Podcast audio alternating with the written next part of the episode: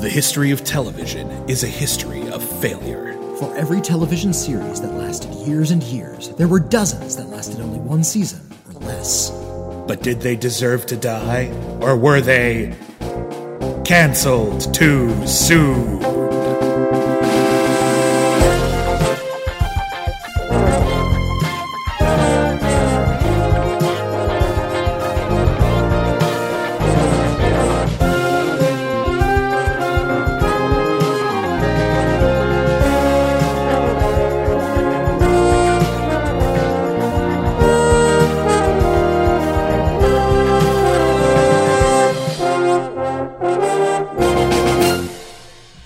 Everybody, and welcome back to Cancel Too Soon, the podcast where we review television series that lasted only one season or less. My name is William Bibbiani. I'm a film critic for the internet, criticallyacclaimed.net, IGN, The Wrap.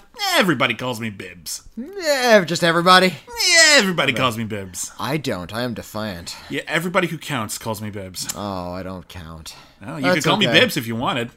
I don't want to though. Then you don't I'm count. I'm an outlier that way. My name is Witney Seibold, and people call me the outlier. I Not too, bad, uh, actually. I too am a critic for the internet, and uh, I host a, a myriad of podcasts with you, William. That's right. Mm-hmm. We we have many. Uh, in addition to the podcast listening to right now, we uh, host critically acclaimed. We review new movies and do oddball double features. Uh, we host several exclusive podcasts through our Patreon, patreon.com slash canceled too soon. Uh, we have Only the Best, where we review every Oscar nominated Best Picture. Every film nominated for Best Picture at the Academy Awards in order. Uh, and uh, uh, on top of that, we have the Cancel Too Soon Monthly Movie. I have a new uh, uh, podcast I do over at Ticklish Business where we review movies that are based on true stories, mostly in Hollywood. Uh, we're very busy. and in fact, we're so busy that this episode is actually kind of doubly late. Um, Because we we already pushed it back a week. yeah, last week we were supposed to be reviewing uh, the topic of this week's episode, and the show was just so danged long, and Witney had to go out of town that uh, we, we pushed it back. We did a pilot episode for a very weird sitcom called Where's Rodney? Thank you, Rodney. But uh, uh, He's, he's buried in Westwood. what we uh, uh, He would appreciate that joke. Thank you. When all was said and done, it still took us a long time to finish the series. Some canceled series are longer than others, just because the episodes are longer. They lasted a full season opposed to a half season. And the show that we're about to review is a very long, very epic television series, like in a Yeah, very yeah. impressive way. Um, it is a time travel sci-fi series that aired opposite 60 Minutes in 1982 and 1983. It's a little something we like to call Voyagers. Imagine having time in the palm of your hand. To be able to team up with the greatest heroes and make love to the prettiest heroines. If anybody knows women, it's Bob. To jump in on the action, adventure, and fun. It's all day's work. Have the time of your life with Voyagers, Sundays at 7, 6 Central and Mountain on NBC. It has an exclamation point at the end, so you have to say Voyagers. I love that that commercial we just listened to because they're trying to make it sound like it's a sexy show. It's not a sexy show. This this is a show for Saturday morning after the cartoons ended. This is a very ambitious hmm. show. In fact, it's like partly brought to you by like Scholastic. Yeah, but it, which, it was produced by Schol- I don't know, Scholastic. They got a they got a vanity card at the end. I, I don't know if it was only produced by them. Is my point. no, no, no. Uh, but like, yeah, this is in this interesting sort of middle ground. It's it's the production is big. It's a big, expensive show. It's not a cheap show like you'd make for kids. well, For, for a primetime adventure show, Uh-huh. they did they, every episode needs costumes. Every episode needs locations. Hmm. This is a relatively expensive show. Uh, it's certainly not a cheap one. On top of that, there are some visual effects, so you got that going Hmm. on. You have a, a bevy of recognizable actors coming rotating in, guest stars. and uh, and they shoot it on the Universal backlot, and you can recognize a lot of Yeah, locations if you're familiar with it. But yeah, it's it's an ambitious program. It is a time travel series about a young boy. We meet him in the pilot episode. Uh, he is played by Meeno Panucci. Palucci. Palucci? But yeah, That was Panucci. No Palucci Palucci with an L. It is. Uh, he- you might recognize him from a couple of TV shows at the time. We ran into him when we reviewed Manimal. He was in the Scrimshaw episode. He was the annoying kid. Uh, he was also in the movie The Amityville Horror. Uh, He's way less annoying here. In fact, I kind of like him in this one. He's actually really good in this show. Uh, he plays an orphan boy. His parents recently died, and when we're introduced to him, uh, he's like been taken in by his cousins or, it's or his aunt aunt, and uncle. his, his aunt and his uncle. Yeah. Um, and they hate his ever loving guts. Like they're just openly talking about how they can get rid of him because he's annoying and won't stop crying. So he's miserable. And then into his life pops, not unlike the Time Bandits, which was only like a year or two before this, uh, a time traveling hero played by the great Jon-Erik Hexum. A, cr- an actor who, Wh- who we will talk about in some depth in a minute. his that's his real name, by the way. That's a great name. That's not his like the moniker he gave to himself when he founded a metal band. And that's not even like him going by his middle name. His first name is a hyphenate. Jon-Erik, and his last name is H E X U M. Hexum. great name. And he is And he and god damn is he handsome. He is a handsome, tall, Mm. muscular, brawny, big voice, like deep baritone, likable action hero. Mm. I, I gotta admit, I got a big crush on Jon-Erik uh, I would be worried if anyone didn't. Like he just seems cool. Uh, he he comes in like dressed like a pirate, uh, and he Oh, he doesn't just come in dre- dressed like a pirate. That's that's his outfit. yeah. he dresses like a pirate, and they explain later on that he was a pirate. And um, if you read the uh, the liner notes on the back of the box, it says that he is a time traveling pirate. Although he's really just well, he's a voyager, and we'll get to that. there's a big mythology, and we'll get to it. I'm trying to well, set up the basic premise. There's a me a sketchy minute. mythology. Give me a minute. There's All right. actually weird. Yeah. There's weird stuff. I want to tell you all mm-hmm. about it, and let's start at the beginning, shall we? It's a very good place to start. Well, I'm trying, and you keep interrupting. the kid is the kid's life is interrupted by a time traveler who just literally like falls into his skyscraper apartment. He's got a small time traveling, looks like a pocket watch, uh, and a big old textbook that he carries with him. Meeno Panucci's uh, Palucci's dog eats the textbook, and uh, Meeno Palucci falls out of a off the building, and Jon-Erik Hexum just f- leaps after him, grabs him, and then they fall through time. and uh, that's when the kid finds out that our hero Phineas Bogg. Not Phileas Fogg. although they do explain why there, there's a similarity, L- luckily, they do. I'm glad they addressed it. they wait till like the last episode. Phileas Fogg was the, the main character from Around the World in 80 Days. It's a very adventurous name. Yeah. Uh, he is a Voyager. A Voyager is a time traveling hero who pops around the timeline correcting things that are wrong. His time travel device, which is like a little tiny globe that allows you to like sort of pinpoint where you're supposed to hmm. go, It looks and a like the- dial that sets the date and time and year. It looks like the Golden Compass from the Golden Compass. Not yeah, a little bit, and it's got a green light and a red light. And when you pop into a new timeline, if the light is red, something is wrong in history, and you need to sort of push it along. Hmm. Now, most shows would be content to just have our dashing hero and his boy sidekick just fall into a historical situation, meet someone famous, and solve a problem. Not Voyagers. Voyagers makes it a little bit more complicated because almost every episode involves them getting involved in some big historical crisis and then using their time machine to evade danger and then wandering into another period in history, getting sidetracked by that only to return to the original storyline at the end. So hmm. every episode is like two timelines, two big adventures, occasionally a quick joke one, like a quick hmm. joke adventure, like oh, we just popped in. Isaac Newton is reading, but he's not under the oh, apple tree. We Oh, so have to get him have under the him apple under tree. the apple tree. That's cute, but uh, that only takes like five minutes, and then the story can progress. Uh, and and while while that's fun, the the B story almost never relates to the A story. It's just an aside. Every once in a like while, there's one one where uh, Meeno Pellucci lands up in front of um, Louis Pasteur and gets bitten by a rabid dog, and they have to race across town to have Louis Pasteur overcome his crippling self doubt so he can invent the cure for rabies really fast. That's actually a pretty good idea for a story. But that's that's the distraction story from the A story that had already started Yeah. at Pearl Harbor in that episode. Uh, no, no, no, that wasn't Pearl Harbor. Wasn't that the Pearl Harbor no, episode? The Pearl 'Cause they Harbor brought episode, somebody with them. The Pearl Harbor episode was the Wild Bill Cody episode. Oh, that's Uh, right. uh, Okay. Buffalo Bill Cody. No, this one was uh uh someone had stolen the Mona Lisa and absconded on the Titanic, and they had to rescue the Mona Lisa. That's right. It was so the that it Titanic wouldn't be lost episode. forever. And then in the middle of the Titanic episode, they like teleport out of danger, only to have to fall into Louis Pasteur's office, and Meeno Bellucci gets bitten by a rabid dog. That is in the office. And then they have to do that for like 20 minutes. And it's always an adventure. It's I'll an give adve- it that. But it's it's a weird structure for a show because Mm-hmm. And it's frustrating because you want it to relate, at least thematically, to what's going on. Louis Pasteur has nothing to do with the Titanic. Yeah, and a couple of times they do try to relate it, and it doesn't work at all. Hmm. Uh, this show lasted 20 episodes. They are hour long episodes. We could delve into it at great length, but we're actually going to speed through a lot of uh, the individual storylines. Well, there, there'd be too much otherwise. yeah, it's just not feasible. Um, like it, would- it's it, it's a long, long, long show, and actually, uh, just to get you started off right, it was a pretty successful show.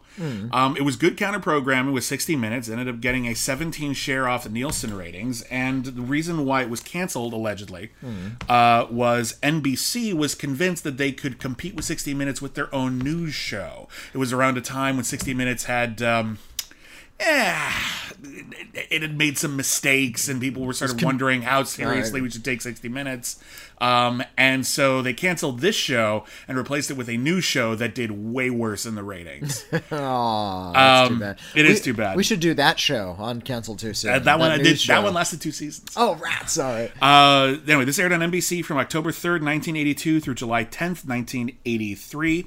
It was created by James D. Parriott, who we're going to run into quite a bit. He also created Misfits of Science. Created a show called Defying Gravity, which I think we have a copy of. Uh, he created Forever Knight, which is probably his biggest hit. Oh, wow, okay. But before he did Forever Knight, he tried it out with Rick Springfield. There was a failed pilot called Nick Knight, which was the pilot. You gotta be kidding me. I know Oh, Nick. Rick Springfield. Rick Springfield. I believe it's Rick Springfield. I'm looking it up, but I believe it was Rick Springfield. And uh, yeah, he he he was a vampire cop, and uh, that one didn't take off. So we're gonna run into uh, James D. Parriott Ah. a lot. Yeah, Uh, yeah, 1989, Nick Knight. You're looking up information on, I am. I'm just making sure. Yeah, Rick Springfield Rick is Nick Knight. I'm not Springfield. crazy. Oh, Jeez. All right. Absolutely insane. Why not Rick Springfield? We've we've seen him before. So we'll do that eventually. Um, yeah, and uh, and I think we and there really are only two main characters in the cast. Uh, Jon-Erik Hexum had a very short career. He died really young. Uh, Well, he- and, and he he died in a bizarre on-set accident with a, a, a fake pistol. Yeah, so after Voyagers, so Voyagers was his first like big role. Mm-hmm. Um, he really didn't do any acting to speak of before that. He had done you know like some radio DJ stuff, and he had a good voice for it. He ended he, up doing. he sounds like he sounds like and looks a lot like Shadoe Stevens. I can see that. Uh, he co-starred in a TV movie called "Making of a Male Model" opposite Joan Collins. Um, but his Did he get to make out with Joan Collins? I hope so. Oh, I I, bet. I bet he did.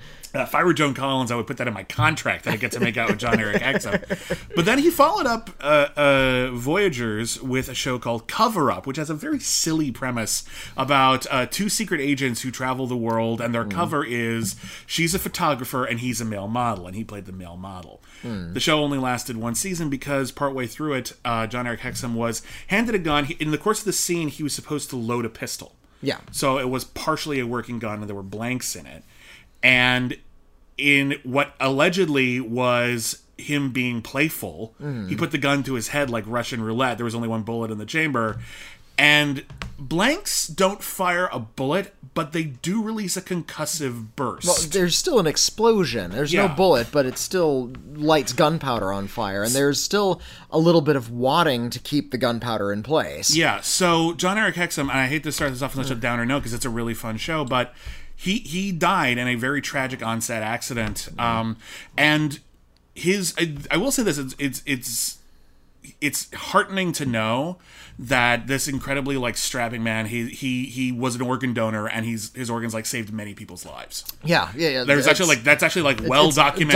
Documented, like, where like a where his 43 year old grandmother, where and his organs went. and- so yeah, his Yeah. He, yeah, his body saved so many people. So yeah, So even even in death, he we can look up to him as a bit of a hero.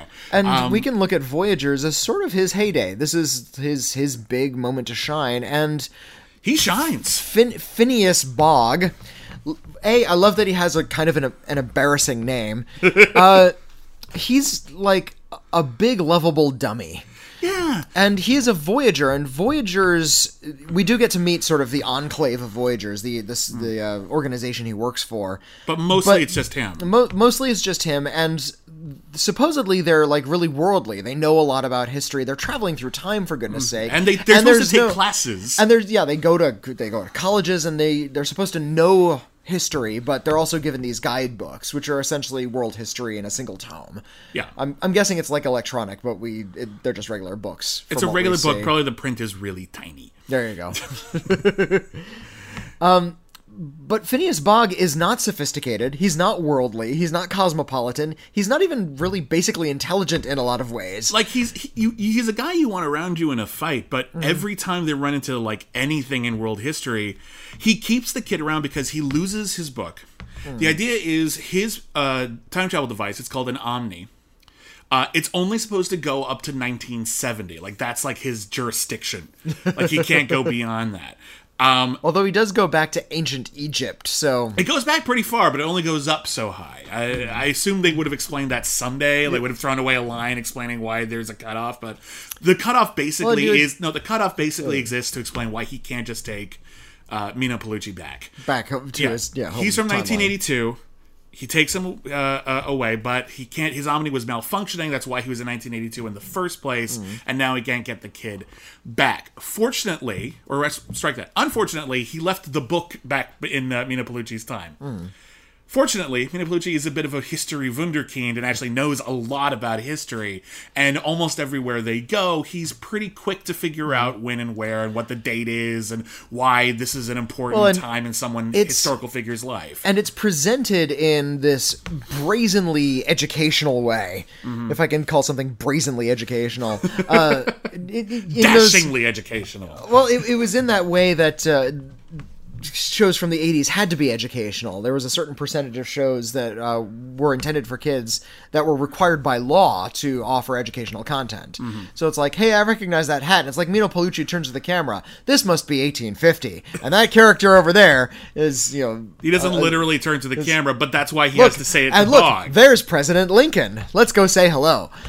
Yeah, but he, you know, it, it's a tough gig to basically have a role that requires you to say like half your dialogue is exposition. but he's a very likable, charismatic kid, and what I like about him is he's a geek about history. He's excited. He's always like, "Ooh, Billy the Kid, That's neat." Joe Louis. Yeah, whatever it is. yeah, whatever it is, he's super excited every single time, and that is a really uh, uh, infectious attitude. And the chemistry that Meeno Pellucci and Jon-Erik Hexum develop over the course of this series is actually pretty cool because initially, the first couple episodes, they really try to push it like Phineas Bogg is going to be Jeffrey Jones's dad. Yeah. Um, but Je- Jeffrey, that's Meeno Pellucci's character. yeah, it's Jeffrey. Jeffrey We're just gonna call him Meeno Pellucci because that's who he is to us. But um, but um, over the course of it, the, he they really do feel like older and younger brothers. And in Yeah, fact, yeah. as I was watching the show, I started because I had a much older brother. Okay. We don't have a lot in common. He moved out when I was very young, and Jon-Erik Hexum is kind of the older brother I always wanted. Like he's he's he's he's heroic. He's dashing. He's a jock. You know, like you know, he hmm. plays. He probably played football, but he's also someone you could convince to play Dungeons and Dragons with you, and he'd get a little into it. you know, like he, he wouldn't he wouldn't convert to Dungeons and Dragons, but he mm. would enjoy the afternoon you spent playing Dungeons and Dragons. Yeah, yeah. That is Jon-Erik Hexum, and they really do complement each other well. Erik Hexum is constantly getting distracted by girls and Oh, God. adventure. He is an insufferable skirt chaser. Oh my god! But without like- being too sleazy about it, which I appreciate. Well, I, I think we don't read him as sleazy because he's such a charming lad, Mm-hmm. and you know, just a strapping, handsome fellow. He's a complete creep. He creeps all over every woman he sees, I don't including Cleopatra, for God's sake. Well, cle- okay, but in all fairness, some of them, and granted, this is just the writing of the show, and Mm. as you heard from the commercial, they're trying to make it like, ah, you may fall in love with ladies from all over. it's not really about that, but yeah, every episode, someone basically throws themselves at Phineas Bogg, Mm. often more than one, and that's part of this very adolescent fantasy of it. Mm. I think I appreciate that the show plays it off like this is actually a character flaw in Phineas Bogg. Well, like they, this isn't like cool. Like he's just kind of stupid. And in fact, one of the reasons he says he wasn't paying attention in school was he was distracted by an attractive uh, a fellow student, and he just didn't study. Con- constantly staring at a hot blonde. he was figured. I'll I'll have the book. I'll coast on charm. What's the worst that could happen? And this And is what happened. Did you notice that like maybe ninety percent of the women he's constantly chasing are like really pale blondes with blue eyes? Yeah. yeah. That, that was just sort of his type, I guess. I guess so. Um, it's Or, or in- it was the casting director's type. in many respects, it's a very typical 1980s adventure show. It's very episodic. Um, Yeah. Lots of character actors of the week, many of whom we've seen before and will see again. but we do get to stop and address some of the questions. Not the ones I would like, but some of the questions that this premise uh, raises. Like, who are the Voyagers? Yeah. Well, it tur- we get to learn a little bit about their their enclave. Yeah, I was And- worried that they would never get to it, but about halfway through the season, mm-hmm. we do get to we get the trial of Phineas Bogg, and basically it's the clip show. it's the clip show. But they managed to suss it out. But they managed to give us a little something new, which is we meet other Voyagers. Mm-hmm. We spend some time with them. We learn a bit about their bureaucracy. Um, we'll talk a bit about that, that episode when we run it through. And then mm-hmm. finally, by the end of it, we finally get an evil Voyager, which I hmm. think they probably should have introduced a little sooner because this the formula. You start realizing that when you run through two or even three major historical figures in an episode, hmm. and you're doing 20 episode seasons, you're gonna run out. Oh goodness sake! Like, no, eventually- you're not to run out of history. You're not to run out of history, but you're to run out of big. Oh, I know that person. Yeah. Like by season four, you're to start getting a little obscure. If you're doing three an episode, you do, they, they ran through like five American presidents in the first season. Like, Well, there there were more. Get through all of them.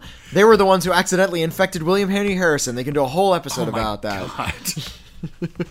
It's No, like you'll be he- fine. You'll be fine. Just go out and take, give that speech in the rain. It was in the snow and he had no coat. Yeah, It was yeah. the snow. I Yeah. thought it was the rain. Whatever.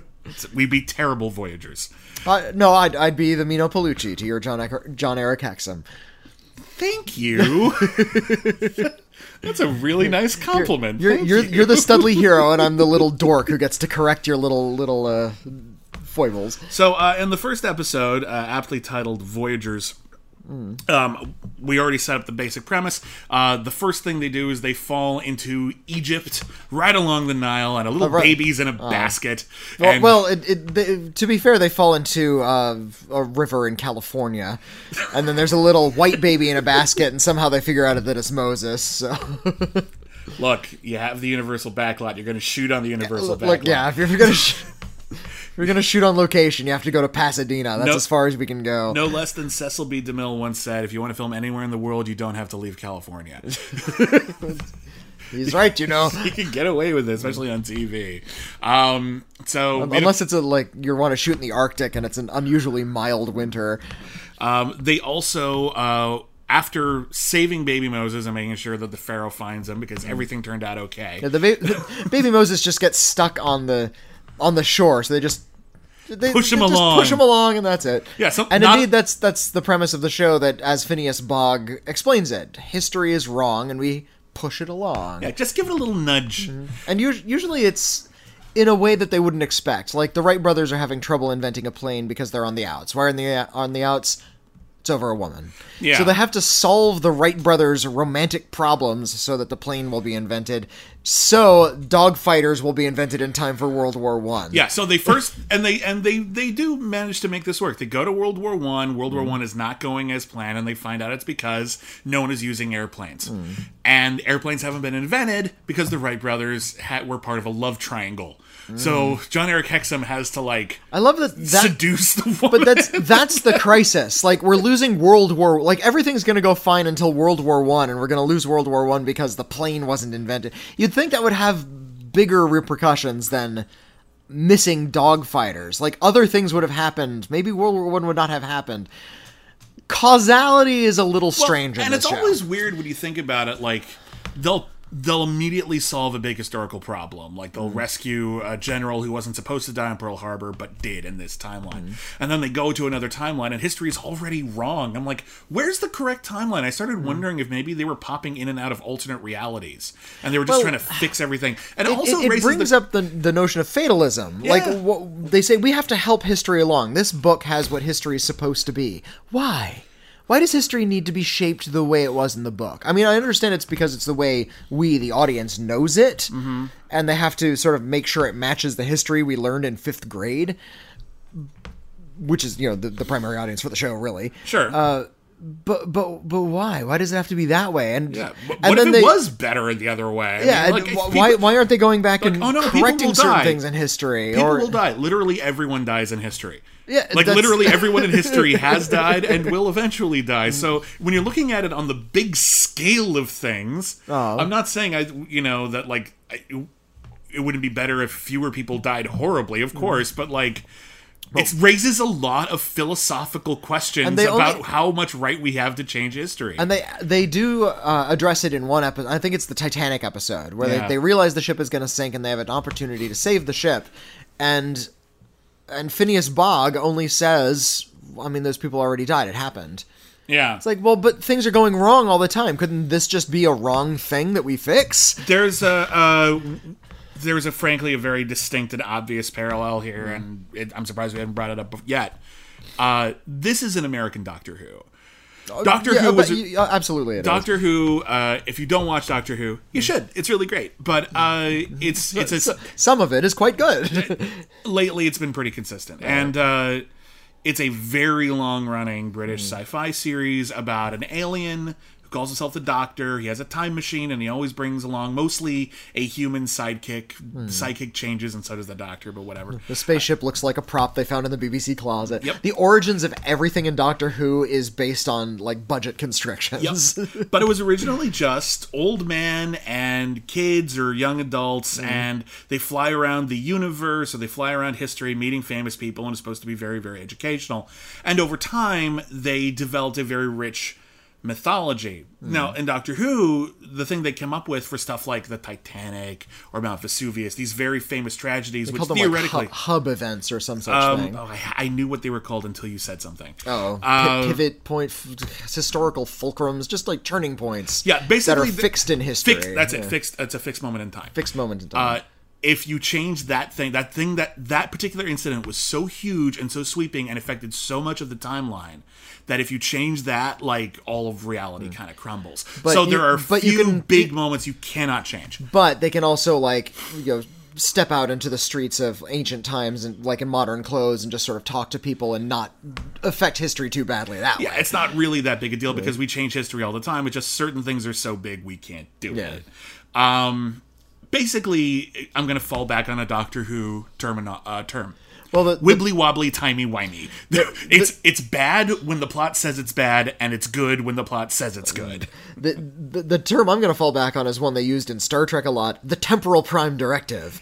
Because there was so much time travel shenanigans in Star Trek that they ended up having to just address that there was always time travel shenanigans, and it wasn't until Deep Space Nine that we were introduced to like the the time travel bureau that worked for the Federation. Yeah. That punished people who traveled back in time a little too recklessly. and that's when they brought up the temporal prime directive. You can't go back in time and change history because look, everything things are too complicated right now. We can't have people messing with causality. It's too complicated. So we have to make sure everything is in a, a particular set uh, set of order. And we know it's tragic, but you can't go back in time and fix stuff because it'll just screw things up in the future. And they talk about causality a lot in Star Trek. It's a little they're vaguely cerebral about it. Voyagers is not cerebral about it. We're Not just, for a second. We're traveling through time and we're having fun, mm. and Well- perhaps eventually we would have answered some questions. The- and the really telling uh, tone, what really tells the tone of Voyagers happens over the credits of every episode, where they're rolling credits and we get stills of the adventures we just had, and Phineas Bogg is there with his shirt off, sword fighting, or there he is with his shirt off, fighting somebody else, or he just has his shirt off a lot, and, and that's fine. Thank Uh, you. But uh, we, Meeno Palucci gives a brief narration. Hey, if you wanted to learn more about Wild Bill Hickok or Cleopatra or whoever else like Was in the episode. was in the episode. Go down and look them up at your local library. It's all in books. And that that little narration filled me with joy every I watched the credits of every episode because that little bit filled me with joy every time. Yeah. Because it encourages kids to go down to the li- their libraries and I loved doing that as a kid. Mm-hmm. Just going down to the library and learning some random stuff. The thing is, is that this show is half educational and half hogwash Oh. because it. What I like is that it it addresses history in a way that is fun and dashing and ma- tells broad, brassy story. yeah. It's very interesting. I like the fact that whenever they meet historical figures, they're always in kind of a moment of crisis. Hmm. And there's something kind of cool about the way that the show manages to tell a big, brassy, adventurous story about these ama- amazing historical figures. Um, while also really humanizing them and just saying they too, like everyone else, is full of doubt and they pushed through it or they had someone to help guide them and they stayed motivated and ultimately they did change the world and that's something we can all apply to our own lives. Um, I, I, I like that. I think that's a very uh, uh, strong, uh, effective tone. But they also throw in some real bullshit. And uh, I mean, there's stuff like Sir Arthur Conan Doyle actually Oh, lived. actually was like Sherlock Sherlock, Holmes. Holmes. for a second. Yeah, or or I'm trying to remember what some of the other. Uh, they actually meet Robin Hood, who was really Robin Hoody Robin Hood, and not Like, just like some you guy. see him in the movies. and Yeah. yeah, and all of the merry men are exactly the same as they are in the stories. And, and listen, fine, Mm. but like you can only pretend to be so educational. Like once you hit Robin Hood level, you're at Wishbone level of of of educational quality. So of, of, of, all the historical figures you could choose from, why go to a fake one? There's so many great ones. I appreciate that they wanted to incorporate some historical figures from fiction and maybe try to find the reality behind them, but they don't. They just do the. Yeah, fiction. yeah, yeah. Um, Uh, but yeah, they like They they, even- go, they even they go back in time. They meet Spartacus, and it's just like the movie well, Spartacus. let's let's talk about uh, the second episode.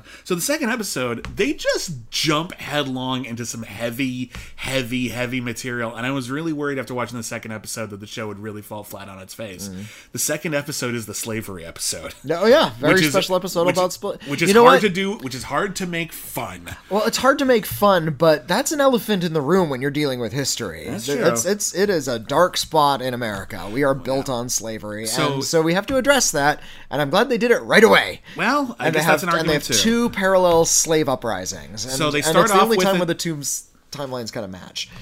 they start off in ancient Rome. Mm-hmm. Uh, and they meet Spartacus, and they are basically uh, sold into slavery. And Bogg is going to be a gladiator who has to fight Spartacus to the death. But of course, he can't kill Spartacus, but he can't die either. So And do, did you recognize the actor who bought the bought them as slaves? It was Ian Abercrombie Yes. from Birds of Prey. that's right. Mm-hmm. Uh, we have a lot of fun. Uh, we, we didn't mention it. Uh, we had Ed Begley Jr. as one of the Wright brothers in the previous episode That's as well. Uh, so they have to quell a slave uprising uh, while they are escaping the Romans, and they're going to come back and solve all the problems later. They end up meeting Harriet Tubman and Samuel Clemens. Samuel Clemens, who was a racist until he had a short conversation with Meeno Peluce, and then he goes, "Oh, you're right. Slavery is terrible." And then he wasn't racist anymore. Which is a little easy, but okay. And uh, it's a show for kids. it's a and- show for- and they're and they're addressing injustice in a way kids can understand. At think least they acknowledge fine. that not everyone that that, that work had to be done. Hmm. Um, and over the course of the episode, uh, Phineas Bogg has to win Harriet Tubman in a card game, which is pretty tone deaf. And uh, then they go off on the run, and Samuel L. Clemens gets all the material he needs to eventually write Huck Finn, and then they go back in time. Like I appreciate that they're addressing the elephants in the room. It's it's too big an elephant. They don't know how to handle it. The elephant stampedes. It, a lot of people die. I, I look. it doesn't I- handle the. This I is didn't see- the, the best handling of this material. It, you're right. You're right. It's it's pretty mawkish, but I admire their ambition because there weren't a lot of shows for kids in the early '80s that even addressed slavery in any sort of way. So this is fine. This is fine. All right. Uh, the third episode, Bully and Billy, is uh, kind of neat. So they end up in. Um, uh, they end up It's during the Spanish American War. Thank you. Spanish American War was driving me nuts. Uh, the end the Spanish American War, and Teddy Roosevelt isn't there with his Rough Riders, and everything is going really, really bad. And Why that's- and why isn't Teddy there? well, fortunately, there are two reporters who happen to have memorized everyone Billy the Kid killed in order. and it turned out Teddy Roosevelt, it was like, had his stagecoach held up by Billy the Kid, and Billy the Kid shot him because he was an ass. So they have to go back in time to stop Billy the Kid from killing Theodore Roosevelt. Meanwhile, Meeno Peluce is very enamored of Billy the Kid because Billy the Kid wants to teach Bil- Meeno Peluce how to shoot guns. And Jon-Erik Hexum was just like, yeah, Maybe not guns, I yeah. don't know about that. And um, I actually quite like this episode. Um, I think this is this is an episode where the two main storylines. There's a quick digression with Benjamin Franklin where he can't get his kite up in the air, but fortunately, Meeno Peluce is a kid and knows how kites how- work, which is kind of cute. But it like, oh, it's a good thing Charlie Brown is here. but you know, it, for the most part, it's actually pretty good. You got Greg Henry as Teddy Roosevelt. and Greg Henry's a great character actor, so that's a lot of fun. Um, but just it's nice to have a story about Meeno Peluce actually being a kid and making kid mistakes. He's mm. not quite an unbelievable audience surrogate hero character. Like he's he's obviously preternaturally gifted in the subject of history, but he's still a kid mm. and every once in a while he just makes a stupid kid mistake. And here he hero worships billy the kid. Well we've all heard legends. Wouldn't it be cool to meet billy the kid? I love emilio estevez. But it turns out shut up. i watched young guns a lot when i was a kid he was billy the kid to me you shut your mouth Maybe maybe I should see Young Guns. you've never seen young guns No, I, I haven't seen any westerns. You know that. Oh, that's right. It was big when we, when when you were in an age when like the Brat Pack was a big deal. I Yeah. thought maybe you might have seen it. Um, I haven't revisited it in decades. It might suck. also, Young Guns 2 definitely sucks, but I, I, digress. I, I've seen half of Tombstone. You I've, I've tried twice, I've- and, and uh, just because of circumstances, I still have never finished Tombstone. I've I've got to make you watch some westerns, man. Like you're missing out. There's some good stuff. Anyway, it's kind of nice to deal with. We hero worship some people in history. In actuality, they were very bad people. And John and Phineas Bogg eventually shows Meeno Peluce that without his gun, Billy the Kid is kind of pathetic. he's a coward, yeah. he's he's pathetic. And you know, you don't kill a bunch of people if you can think of better ways to handle your life and your situation. Um, and I think this one actually just kind of comes together pretty well. I really like Greg Henry as Teddy Roosevelt. Um, I think this is just a good episode of the show, all right. things considered. Um, then we have the Salem Witch Trials episode. yeah, with Shannen Doherty's in this, although I can't honestly remember where she was. She was just, one of the kids. She was just one of the kids. Yeah, she didn't have a, a pretty prominent role. Um, so in this episode, they have to save Benjamin Franklin's mother from charges of witchcraft. Oh, I think it wasn't his father. I think his father was was I uh, think it was his mother. tangled up. His mother. His mother. Oh yeah, you're right. His mother. Uh, okay, never mind. But uh, uh, also, they run into Harry Houdini, who accidentally gets convinced in the middle of a seance that magic is real. Well, because they they appear out out of thin air during a séance. It's like, hey, you guys must be ghosts. I'm convinced now. Which is actually a really good storyline because Harry Houdini, if you don't know the story, Harry Houdini, of course, was one of the world's most famous magicians. He spent a large part of his career uh, debunking spiritualists because they were mostly pulling elaborate cons on rich people and convincing them that the spirit world was real. Harry Houdini loved mm. his dead mother and really wanted to be able to, con- to communicate with her in the mm. afterlife, but he was too good a musician and he figured out every single trick mm. and he tried to debunk everybody, but he wanted to believe. Yeah, he- so dealing he- with that he- story he- is actually kind of cool. He felt like s- super cheated. That's that that none of these psychics or these mediums that he ran into were real. Yeah, so I actually like that whole bit. I like that there was like one of the con artist psychics accidentally gets proven real and goes kind of mad with power and tries to bury them all alive. And they're just like, fortunately, we're in here with Houdini. Come on, Houdini, how do we get out of this one? I do tricks. We're gonna die. so that was fun. that was fun. The, Um, the, the this uh, many of the stories did have to manufacture ways to take the Omni out of their hands. Yeah, because the Omni is a really handy device. You just hit a button and you just blink out of existence. Mm-hmm. And, And they're even though time travelers. They can just come back at any time if they want. Yeah, and it's just an edit. You know, they just sort of edit out of existence. Sometimes they do it really skillfully. Like there's mm-hmm. a shot in the first episode where they're standing by a river and they blink out of existence, mm-hmm. and there's not any sort of noticeable jump in the river. They actually Yeah. make it look like the river is is stat you know isn't part of the edit. They, Yeah, did, they did it really well. I like that every time they uh, land in a new time, they literally fall. They Yeah, like the- fall like ten feet and land on the ground and they hurt their butts. More than once, they landed in what looks like the same pile of lettuce. It's like they landed in food a couple times. I was thinking about it, and like one, it's just kind of a fun visual, like they literally Mm-hmm. just falling out of nowhere. But I was thinking about it, like actually from a logistical perspective, why would they make a device that does that? And I think it's because if Mm. you just sort of pop up in the middle of a street, there could be stuff there. might- Ten feet oh, in the air, probably not. you might like materialize inside someone's body. Um, I read a time travel book when I was a kid called Strange Attractors. It's by Ah. Okay. William Sleator, uh, a young adult author who needs to be adapted to film immediately. Uh, he did Interstellar Pig. You might have heard of that one. I've heard of that one. I didn't- Okay. I didn't read it. He did one called Strange Attractors, and it was about some kids who have a time travel device, and they end up going. They one of their hobbies is uh, a parent and one of one of the kids go back to prehistoric times, like before there was any life on Earth, and they go joyriding, like they have a dune buggy back there, and what they have to uh, what they realize is that because of the way the landscape has shifted they had to build a tower in the ancient past so when they could travel back in time they wouldn't plummet hundreds of feet to their deaths Yeah. because they realize because they're not traveling down to ground level You're not thinking fourth dimensionally. um. Anyway, so that's kind of a fun one. Uh, the next episode is the Lawrence of Arabia episode. oh Uh, that's right uh, Jeffrey Jones and Phineas Bogg Lawrence. uh, land in the middle of the desert, and they're just there in time to see Lawrence of Arabia get captured, and they have to rescue him. Uh, unfortunately, in the middle of a rescue, uh, Jeffrey has to use the Omni to get out of danger, and he ends up with Thomas Edison right before he invents the light bulb. Thomas Edison gets a little trigger happy with, "Ooh, what's this neat device?" and he disassembles the, apart, Omni. yeah. And so he and he refuses to fix it until the kid who had a device with an electric light in it helps him invent, the electric, light. yeah. It's okay. That's cute It's okay. The problem is that like the two stories don't quite sync up because like they try to run them parallel. Like, oh, will Phineas Bogg manage to escape with T.H. Lawrence? Will Jeffrey get back to him in time? They're time travelers. Yeah, I was about to Literally, say. anytime they fix that Omni, it will be fine. there's no such thing as a race against the clock if you have a time travel device So the the clock is meaningless so the episode like really really really relies Hmm. on this like timeline oh and we'll kill you and th lawrence tomorrow you're time travelers. Again you're time travelers.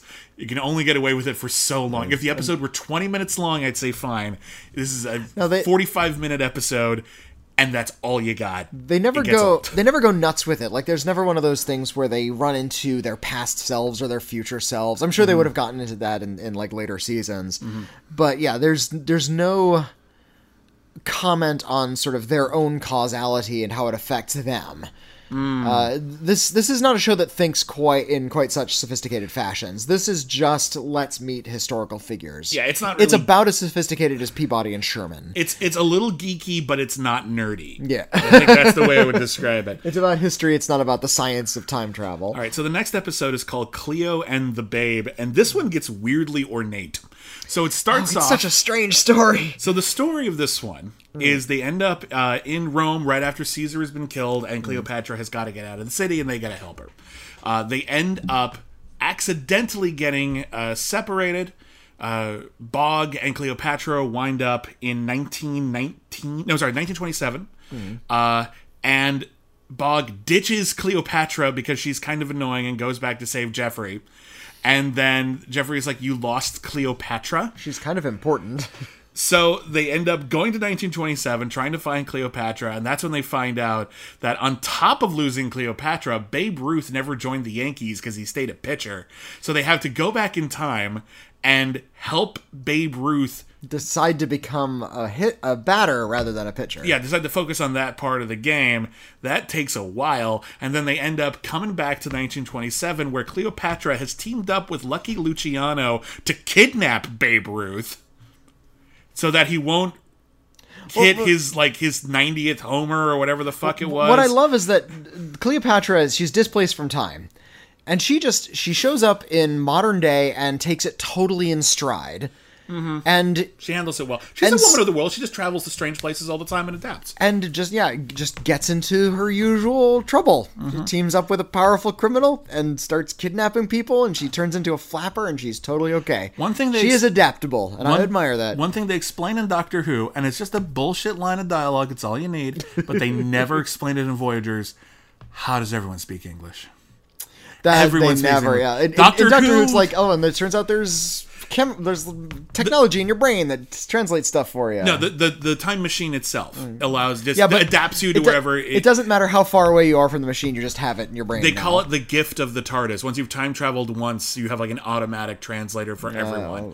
Fine, whatever. I don't care. In- in- Voyagers, in- they don't even address it for. They could say that just as long as you're near the Omni, you can understand any language. That would have been fine. They don't. s- They never explain yeah. it. They do not think you care, and frankly. I kind of don't, and if we weren't talking about it on a podcast, I probably would never have brought it up because who cares? It's fun. Also, why is Cleopatra white? There's actually some historical uh, Well- Hmm. uh, uh, debate about that, about like exact her exact nationality, because it's hard to say with any specificity. Right. Um. So, but yeah, it's it's worth bringing up. they made they clearly made the choice. Yeah. Uh, the next episode is the day the Rebs took Lincoln. Uh, they end up at, in Gettysburg, where the Confederate Army has not only like won that battle, but they're actually like charging through New England. They've basically won the war because they kidnapped Abraham Lincoln successfully. And so they decide to go back in time to prevent Abraham Lincoln from being kidnapped. But whoops, the Omni messed up. And so they're in England all of a sudden. Yeah, with a young Charles Dickens who hasn't written Oliver Twist yet. Unfortunately, Fagin, the Artful Dodger, and Bill Sikes Are have all s- real characters. and they've stolen the Omni, and they're about to inspire Charles Dickens to write arguably his greatest novel. Okay. Charles Dick. If you read the works of Charles Dickens, which I encourage everybody to do, read them all. It's gr- they're all great, and uh, you will you know get a, a fantastic cross section of humanity from Charles Dickens. Why is it the stories about Charles Dickens always suck? like it's because his life wasn't that adventurous. Like he, he I mean, he had a, a- like a miserable childhood. That's why all of his books are about miserable children. That Sure. He drew, drew on his own experience, but for the most part, he was just a, an art, like an, a businessman art artist. He's- he's he a- went around and reading his stuff. He sold his books. He was always desperate for the big pop hit. He wasn't like a, a, a raconteur a, a- or a gentleman adventurer. He was just a guy who sat and wrote a lot. This happens when you have any sort of celebrity author, especially from a previous generation. Mm-hmm. All, for the most part, anyone knows about them is their work. And so, what you want to do is you want to try to find some connection to their work. The more fanciful the work, the more fanciful the stories you end up telling. Mm-hmm. Like the episode of Doctor Who where. William Shakespeare had to yell poetry at alien ghosts or something mm-hmm. in order to stop them and save the world. and, and Martha had to help Shakespeare, but the only book she had in her brain in that moment was Harry Potter. oh yeah, I forgot about that. so bit, she yeah. gives she gives him a hint Well, in poetry by quoting Harry Potter. They had a Charles Dickens uh, uh, episode of uh, Doctor Who as well, they're, in like which go, there, ghosts living in his gaslights. yeah, which en- ended up inspiring the Christmas Carol. Um, you had the the man who invented Christmas, which was a not very, which was a laughably stupid movie, which is a very silly film. Dan Stevens Yes. as Charles Yep, Dickens. and it's all about how he wrote the Christmas Carol, and it's just so on the nose. The more self-aware you can be about that, the better. Shakespeare in Love, if you're a Shakespeare nerd, mm. is really quite funny. It's bad history, but it's really quite mm. funny. And they just they weave in all the references in a way that's sort of like, ha, I got that one. Mm.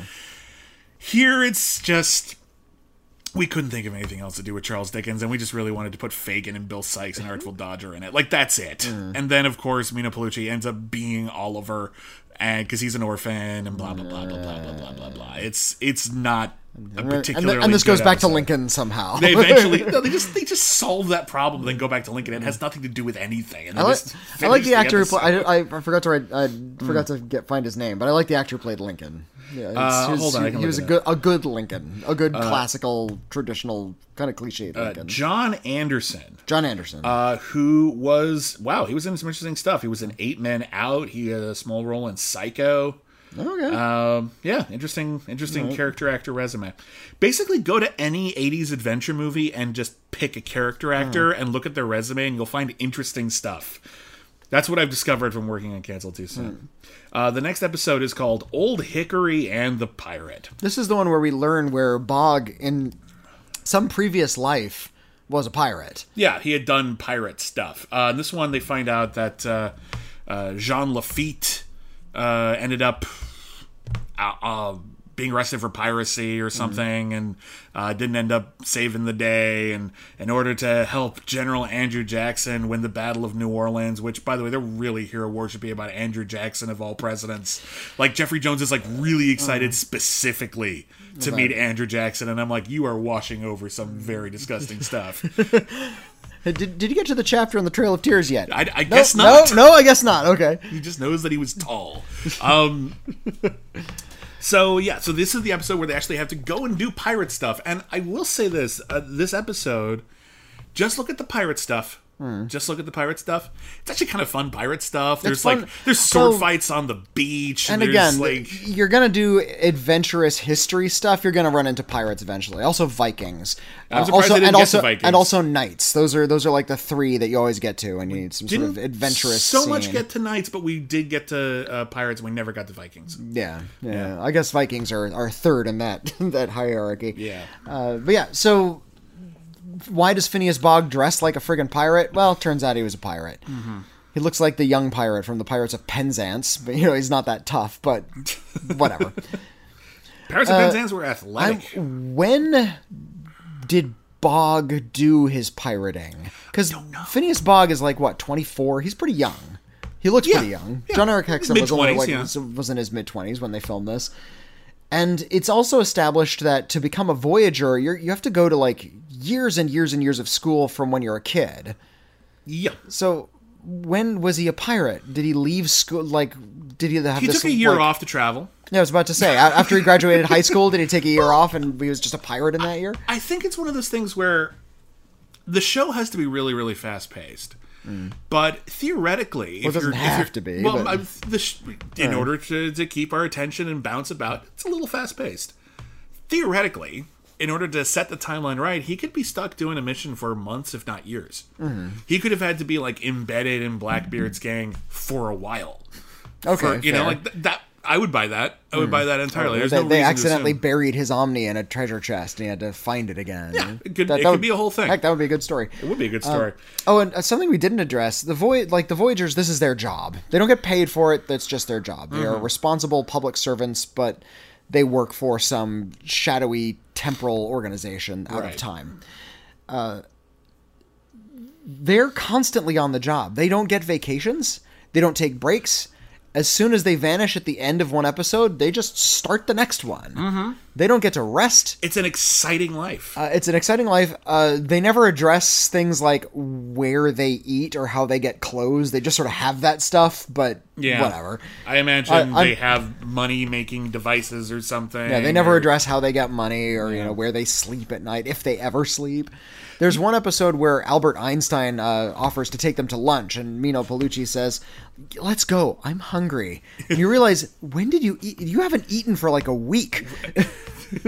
how is it you're still upright? I think there was one episode where they did say they took a break on like you know on some like Hawaiian island or something, and then. Yeah. they, they whatever. But you know they don't answer they don't answer a lot of questions. Like I assumed that the Voyagers were like from the future, Hmm. and I think they one of them even said they're class of '97. You know, Right. so So they are in the future, 1982. yeah. That was 15 years in the future, but it turns out that uh, Voyagers, like a lot of the more ambitious 80s and 70s action shows, um, ha- did have a sort of a movie version where they took two episodes, uh. Yeah. the pilot episode and the Titanic episode, which we'll talk about more in a minute, uh, and they released it on home video as Voyager from the Unknown, which had a couple of new like bits of visual effects, but also a voiceover which explained stuff that we never found out in the show. and I don't know if this is canonical or if they just made it up for the movie. I don't know if hmm. this is actually the origin of it. Like if this was part of the series Bible that the creators Yeah. knew. I, I don't know if this is just we we needed to wrap a few things up because the movie had to be self-contained. Mm-hmm. So here's a little bit more backstory. I don't know if this is the actual story, but here's the voiceover. Far out in the cosmos, there exists a planet known as Voyager, where the mystery Wait a of minute, wait a minute, stop, stop. Yes. You've already lost me. Right? Doesn't that kind of ruin it? Where the mystery of travel into space and through time has been solved. It is inhabited by a race who call themselves Voyagers. Their purpose is to keep constant surveillance on history. These people have a time machine device, the Omni, which will take them into the past, present, or future. As each Voyager graduates, he is given an Omni and a guidebook. One such graduate is Phineas Bogg, who is assigned as a field worker to operate in certain time zones. Fuck it, it's so- Doctor Who. Like that's just what they so said. Fuck it, it's yeah, Doctor Who. It turns out they're space aliens. Th- they didn't have to be. Why are they space? They're just from the future. Who gives a shit? Why make it so weird and complicated? he- here's how I would have made it weird and complicated. Like I, I said, they were kind of outside time. I think they were like from such a distant point in the future. Like they're from like three thousand, like a, AD. AD fifty million. You know, they're just like way way out there and. Just time, they've realized that time has to be constructed in a very particular way, and there were a lot of really important events at this like little tiny epoch, i.e., the first like four thousand years of human history, Mm-hmm. and they have to go back to that little tiny span for them and just sort of muck around. Well, it raises the question: Why is time so out of whack? Clearly, like it, things turned out okay once. Mm-hmm. I thought they were going to get to a point like sooner that there were evil time travelers who were actually Mm. going around just sort of poking things around and just messing stuff up. Maybe for shits and giggles, maybe for some grand sinister scheme. Um, and they do eventually delve into that a little bit, but we're not there yet. The next episode uh, is called "The Travels of Marco and. Friends." Polo. Uh, so in this episode, they actually come across a retired Voyager who recognizes them immediately, uh, and, uh, who is Sid Caesar? Well, he's not played by Sid Caesar, but he's Sid Caesar. played like Sid Caesar, and uh, he wants them to take him away from 1920s New York. That's where he retired, and well, he's sick of it. It's 1930 New York. Oh, apologies. He wa- well, it was time to retire, and when you're a Voyager and you retire, you can choose what era of history you want to live in. They'll just drop you and off anywhere like, you want. he's like, I got it. The Roaring Twenties, things were great.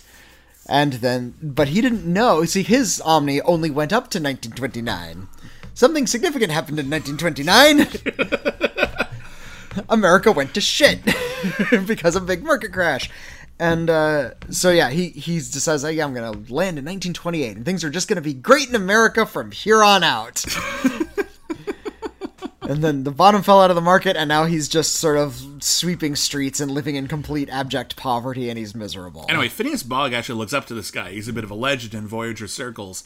Uh, even though he's annoying AF. yeah, uh, Meeno Peluce doesn't give a shit at all and finds him really annoying. They agree to drop him off on a Pacific island. Bikini Atoll.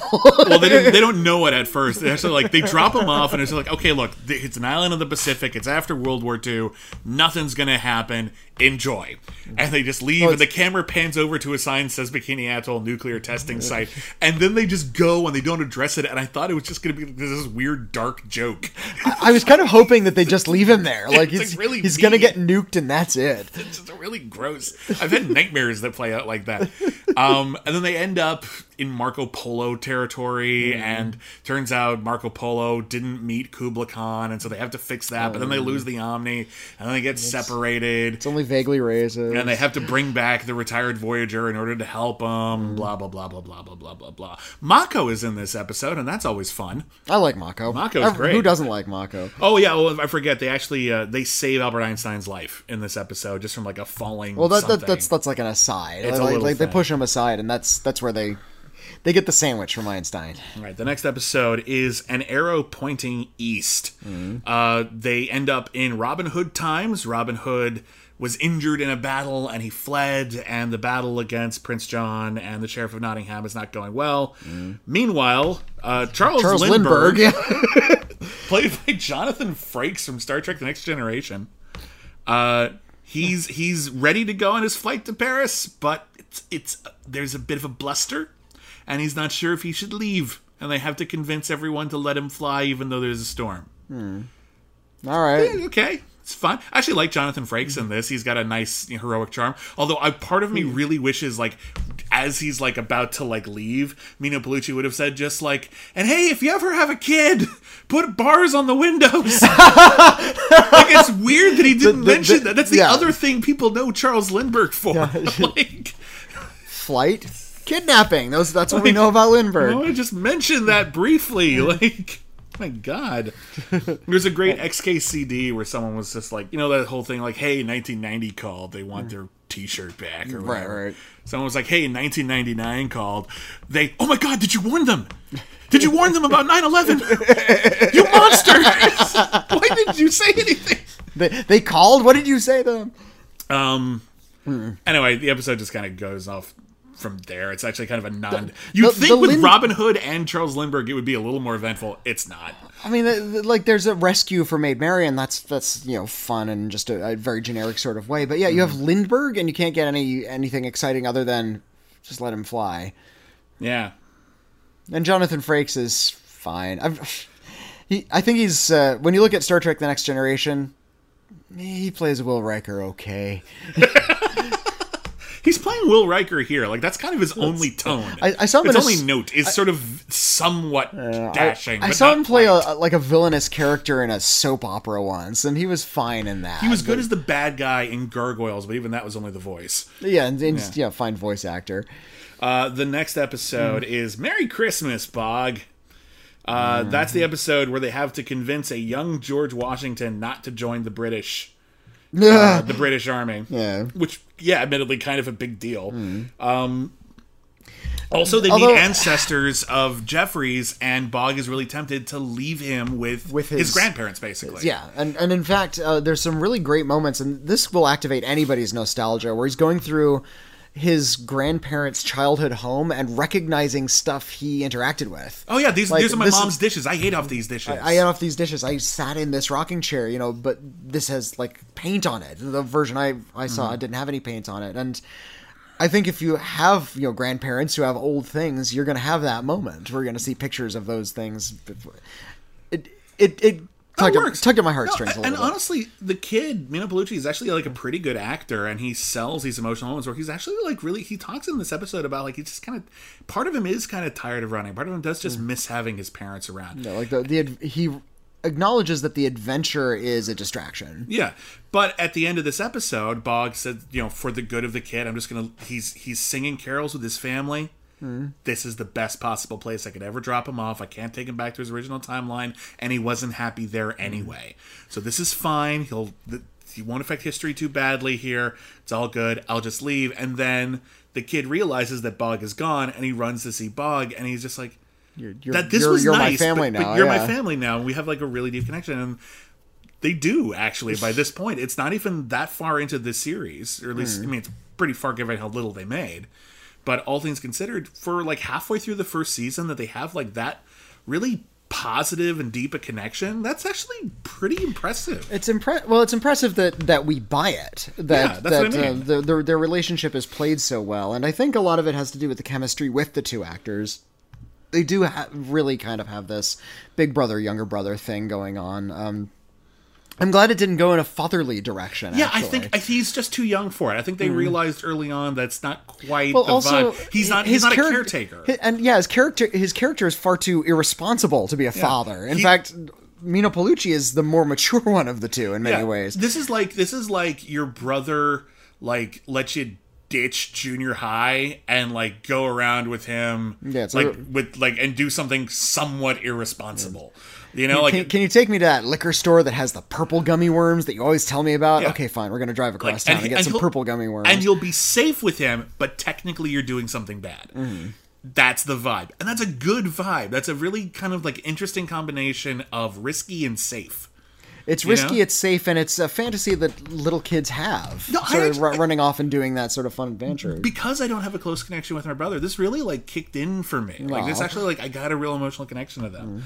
Uh, the next episode is Buffalo Bill and Annie play the palace. This is an episode in which Buffalo Bill and Annie play the palace. that would be Annie Oakley. Annie Oakley, uh, And Buff- uh, yeah. in, in this peculiar point in history that where uh, Which is true. Buffalo Bill and Annie Oakley went to England and sold Wild West experiences. Mm-hmm. Like you could get on a stagecoach and they would fake rob it so you could get this sort of fakey Wild West uh, scenario. It's like live theater. Yeah, and uh, in fact, they were around at the same time as Jack the Ripper, and they were questioned. They were like, hmm, "All these interesting people who play with knives are in town. Well, all these murders are taken are, are going on. We better question them. Probably an American. This will be great." It ended up not panning out, obviously. That Has, has, has there ever been a fictional story where uh, the two meet? Jack the Ripper and, Wild and, Bill, and and Buffalo Bill. Oh, Buffalo Bill. Yeah. I think this is Wild Bill. Oh, what? Excuse This me. Wild Wild Bill. Yeah. And actually, Phineas Fogg makes that gets confused. Yeah, sorry. Which- And honestly, yeah, I that's okay. No, Annie Oakley. That was Buffalo Bill. that was Buffalo Bill. Annie Oakley and Buffalo Bill. Was. Oh my God, you're right. Wild Bill was a different guy. There are but, too but many they, do- Bills. They do run into both Wild Bill and Buffalo Bill. But yeah, like, yeah, is like the- consecutive episodes. I would love to see some sort of completely stupid historical crossover where Buffalo Bill and Jack the Ripper meet In- or in- do battle or some such thing. in the graphic novel version of From Hell.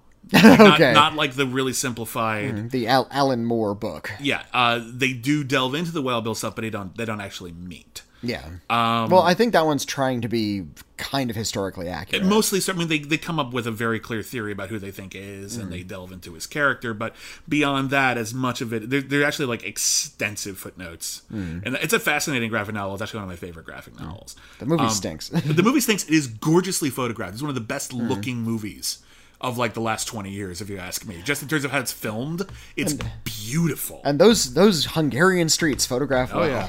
Uh, the next, so this episode, uh, they run into Buffalo Bill, Annie Oakley. There's a plot to marry a princess, but if the guy who wants to marry the princess can't beat Annie Oakley in a shooting contest, she he won't get to marry the princess. But we don't want her to marry the princess, and snooze.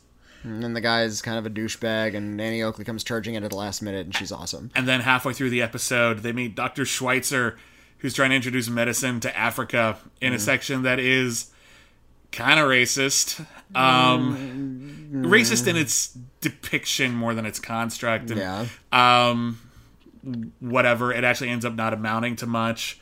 Um, I like Annie Oakley in this. Yeah. I like her, and I'm trying to remember uh, who played her. I want to give her a shout She out. looked like Tress MacNeille. uh, Diane Carey Diane Carey. uh, as Diane Kavita. Uh, I guess is what she was going under at the time. Uh, she plays Annie Oakley, and uh, she's a hoot. Uh, She was in Mistress. She was in Misfits of Science as well. Okay. Um, so uh, we'll probably run into her I again mean, at some point. you play Annie Oakley, you're going to have a f- good, good time. Right. It's just a good part to play. Uh, the next episode is the clip show. It's the trial of Phineas Bogg. They fall into a timeline they don't recognize, and they realize it is a courtroom for Voyagers, and that's when they find out that there is a prosecutor named Drake, a Voyager who is trying to start a sterner way of handling Voyager adventures, um, in which everyone is taken to task for everything they do wrong, and Phineas Bogg basically kidnapped a child.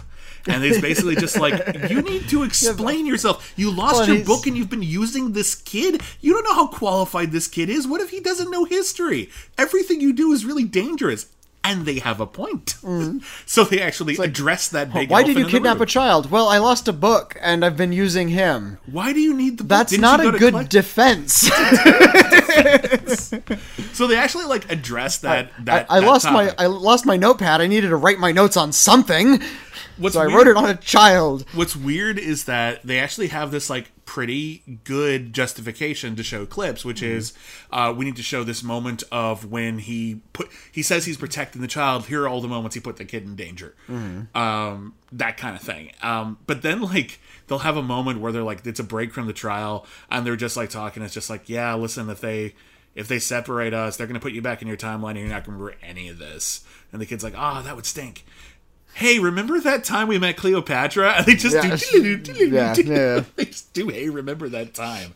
Well, and, and they have like a, a like a little steampunk device that they can plug an Omni into. Yeah. uh, which allows them to like look at the flashbacks. And there's a bit actually, which is actually kind of effective, and Jon-Erik Hexum really sells it. They're time travelers. They know what was supposed to happen to young Jeffrey, and mm. he, the bad guy Drake just produces like a file and says, "Here's all the things that kid is supposed to do." Yeah, so you need to give you need to put him back Yeah. in place. And they and they look at the file. It's like, well, how much could it put? Oh my god, this kid is really important. Has a great future ahead of him. Jeffrey's like, what? What? What is it? What is it? No, no, you can't see. You can't see. And then Jeez, uh, with Raquel Welch. and then the the twist is that uh, Drake, the bad guy, has been corrupt this whole time, and he's actually persecuted a lot of very excellent Voyagers. And he, Mm-hmm. And, he, and he's taken notes of every single one of his crimes and Yep. like like a dummy. like a like a well like a megalomaniac. He's basically the main bad guy who would be over the course of the series. Um, he escapes, and the twist, which is actually kind of nice, is um, uh, all that stuff Jeffrey's supposed to do. He's supposed to do it as a Voyager. So he was d- destined to become a Voyager. So the whole premise, which is kind of like, mm, should he put that kid back, is actually fine, and I actually like that. And it also well, kind of torpedoes that whole concept of them being aliens. Well, it, it torpedoes the concept of them being aliens. It also uh, finally addresses, well, you know, I can't bring you back to your timeline because we're just lost in time and all we have is this Omni and we just have to travel where it takes us. Yeah. Uh, well, if they're finally talking to the people in charge, surely they have the means to return him. Yeah. They're not just stuck with the one Omni anymore. They can do whatever they want, and you have to continue the series with those same characters. You do. So They- you either have to replace the characters, which they clearly didn't want to do, or come up with a uh, different sort of organic reason why he needs to stay. I really like the ending of this episode because it ends with like the judge apologizing. Uh, here is your Omni back. Congratulations. And they're like, Yay, we got our Omni back. And they here's just your- and they just hit the button and they click through time. And, here's, your, book. new Oh, guidebook. god damn it! They almost got a guidebook. That's really funny. Hmm. That's that's legitimately really funny. And, and then they keep on traveling, and we got like six Yeah. more episodes. Yeah, There's the, a the next uh, episode is the Pearl Harbor episode. Pearl Harbor slash Pony Express Uh, yeah. because they're related. So they go to Pearl Harbor. Uh, turns out General MacArthur died, and he wasn't supposed to in Pearl Harbor. So they go to Pearl Harbor to rescue General MacArthur. They end up getting arrested as potential spies because they're wandering around a military base dressed like pirates, and also one of them is a kid, and they keep screaming about how they need to talk to General MacArthur. Yeah, that you were going to be arrested. attention. you were going to be arrested for that, and Un- um, Unfortunately, the cop who arrests them, like her story is so terrible. She Oh, just needs really to. bad. She needs to prove to Daddy that she can do something. There have been so many strong women on this show. Why did we need one Yeah. that needs to prove something to her daddy? we haven't talked about it a lot. I, the show really does give a lot of emphasis on female characters throughout history. Some of whom are Mm. Second episode, who- we have Harriet Tubman. It's great. yeah, some of whom, and, and honestly, she does get to like put them in their place a lot. Mm. Um, she's a little overly concerned with like, oh, you you white kids, but you shouldn't uh, uh, rescue me because you'll get in trouble. I'm like, no, I, I don't care. You you should rescue me. Like, I think we're. In a weird, weird attitude on that one, but uh, for the most part, yeah, they do make an effort to make sure the female characters are capable, exciting, smart, um, And aroused in the presence. and aroused John the presence, Aaron presence, Hexon, and that is that is a thing, and that's an elephant in the room, and you're either willing to go with that Mm. or you're not, and if you're not, fair enough. but uh, here, yeah, she's just there to be befuddled. They take her through time. She won't believe it. They have to uh, help Wild Bill do the Pony Express, Mm. or else the Pony Express will never be. And they end up actually doing a time travel shtick where they take a motorcycle from Pearl Harbor to help That's right. deliver medicine in the Old West. I'm which surprised they actually- didn't do that more often. Yeah, actually, like it's it's a weird. I guess How, they, they, how they are we going to get through the Great Wall of China? Well, let's just go get a bazooka. right? Just blow it open. I mean, you can't mess with history too much, but yeah, you, you, at some point you can play. Um, and then uh, they saved General MacArthur, and uh, yeah, and everything's and then she was like, "Oh, but I always loved you," and I'm like, "I don't know, I don't buy this." There's a future episode in which Bogg actually does meet someone he falls in love with, and I buy it, but this is not that episode.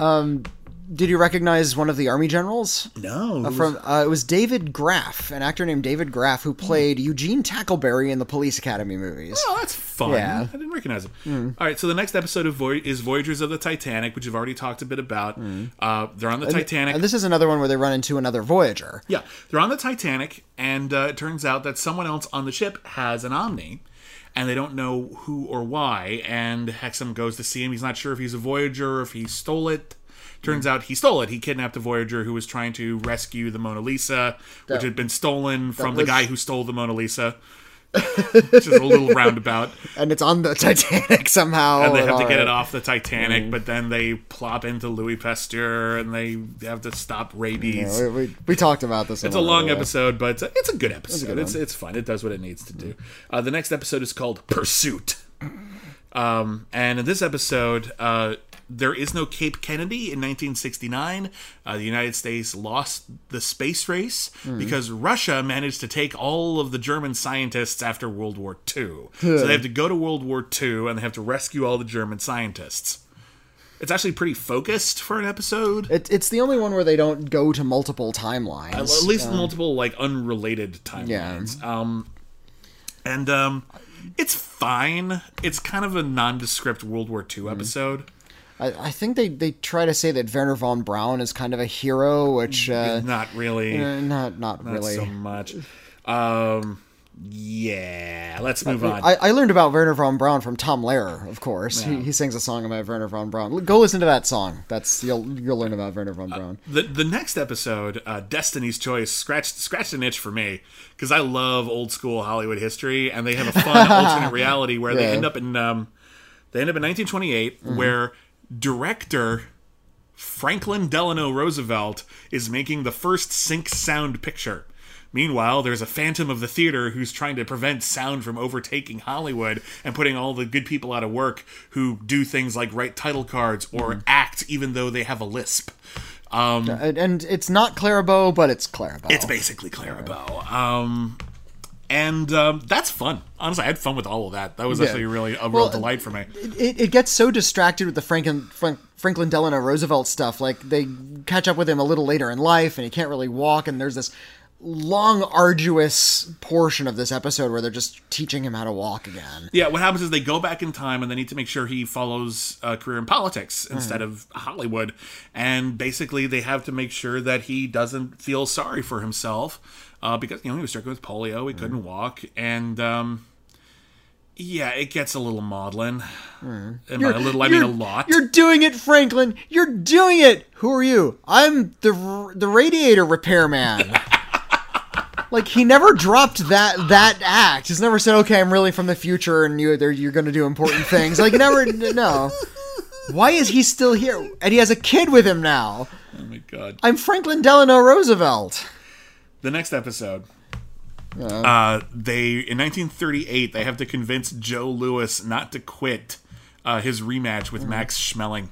Uh, I don't know sports, so someone had they, the show had to explain to me why this was important.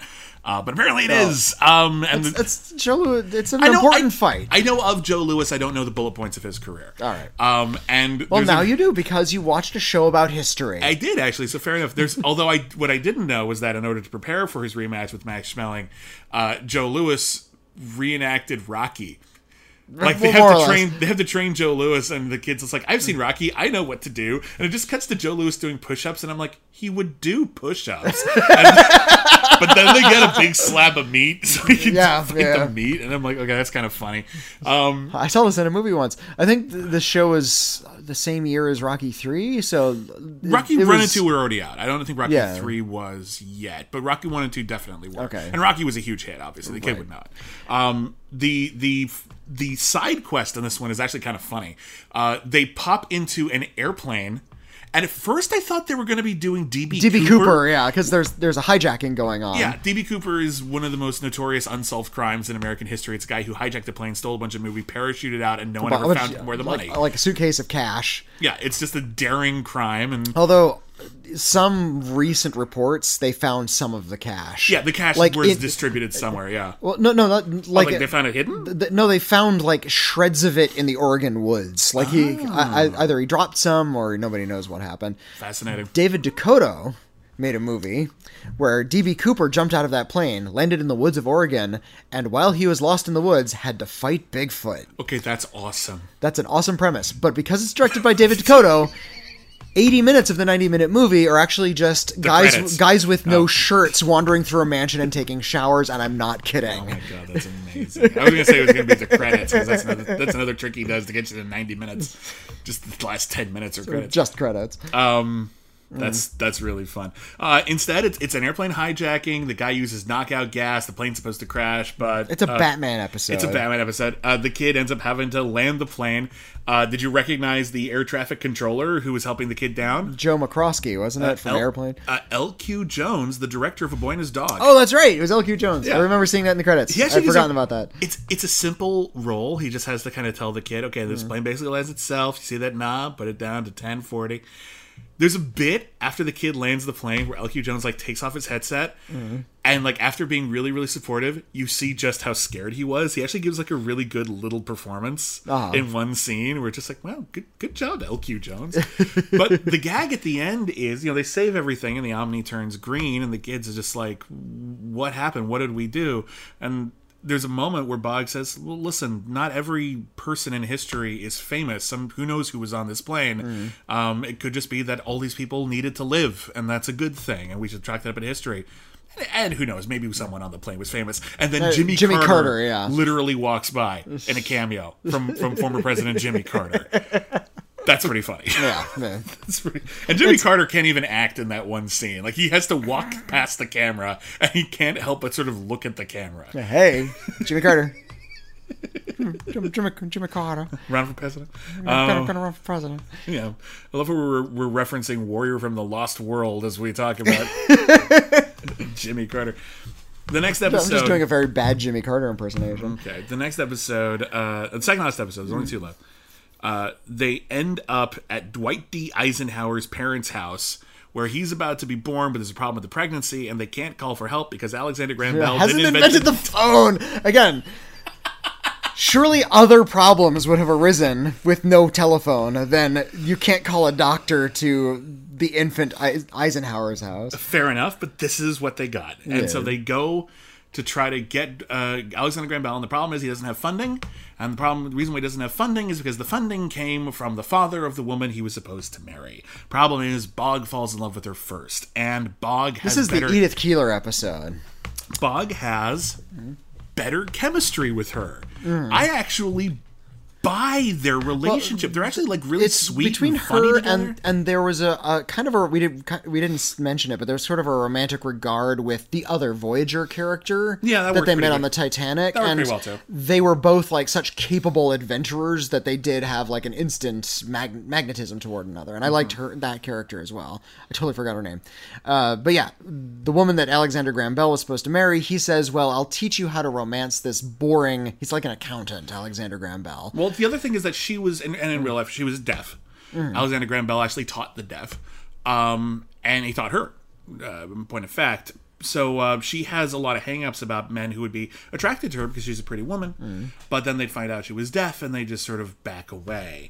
So he helped her try to come out of her shell and like learn to trust men again and give this guy a shot. In the process, completely falling in love with her. And I really buy it. I leg- and he even From both like- of them. and, and- yeah, honestly, like I really buy that they would probably be a good couple together. And he has to basically like he even talks to Jeffrey. It's like, is there any way we could fund the telephone other than getting him to marry this lady because I'm really in love with her and I'm considering retiring. Yeah, yeah, and he says like no. And Bogg actually has to. They, they do the the city on the edge of uh, forever.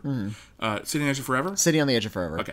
Uh, they, they, the, the Edith Keeler, played by Yeah. uh, uh, Joan Collins. I I'm going to say it was City on the Edge of Tomorrow, but it's City on the Edge of Forever, and it's basically just I have to let her go for the good of the timeline, and it hurts him. And Jon-Erik Hexum, who mostly is just asked to be capable and dashing Yeah. and a little dumb, um, pulls out a little good little bit of acting. You can see how much it hurts him.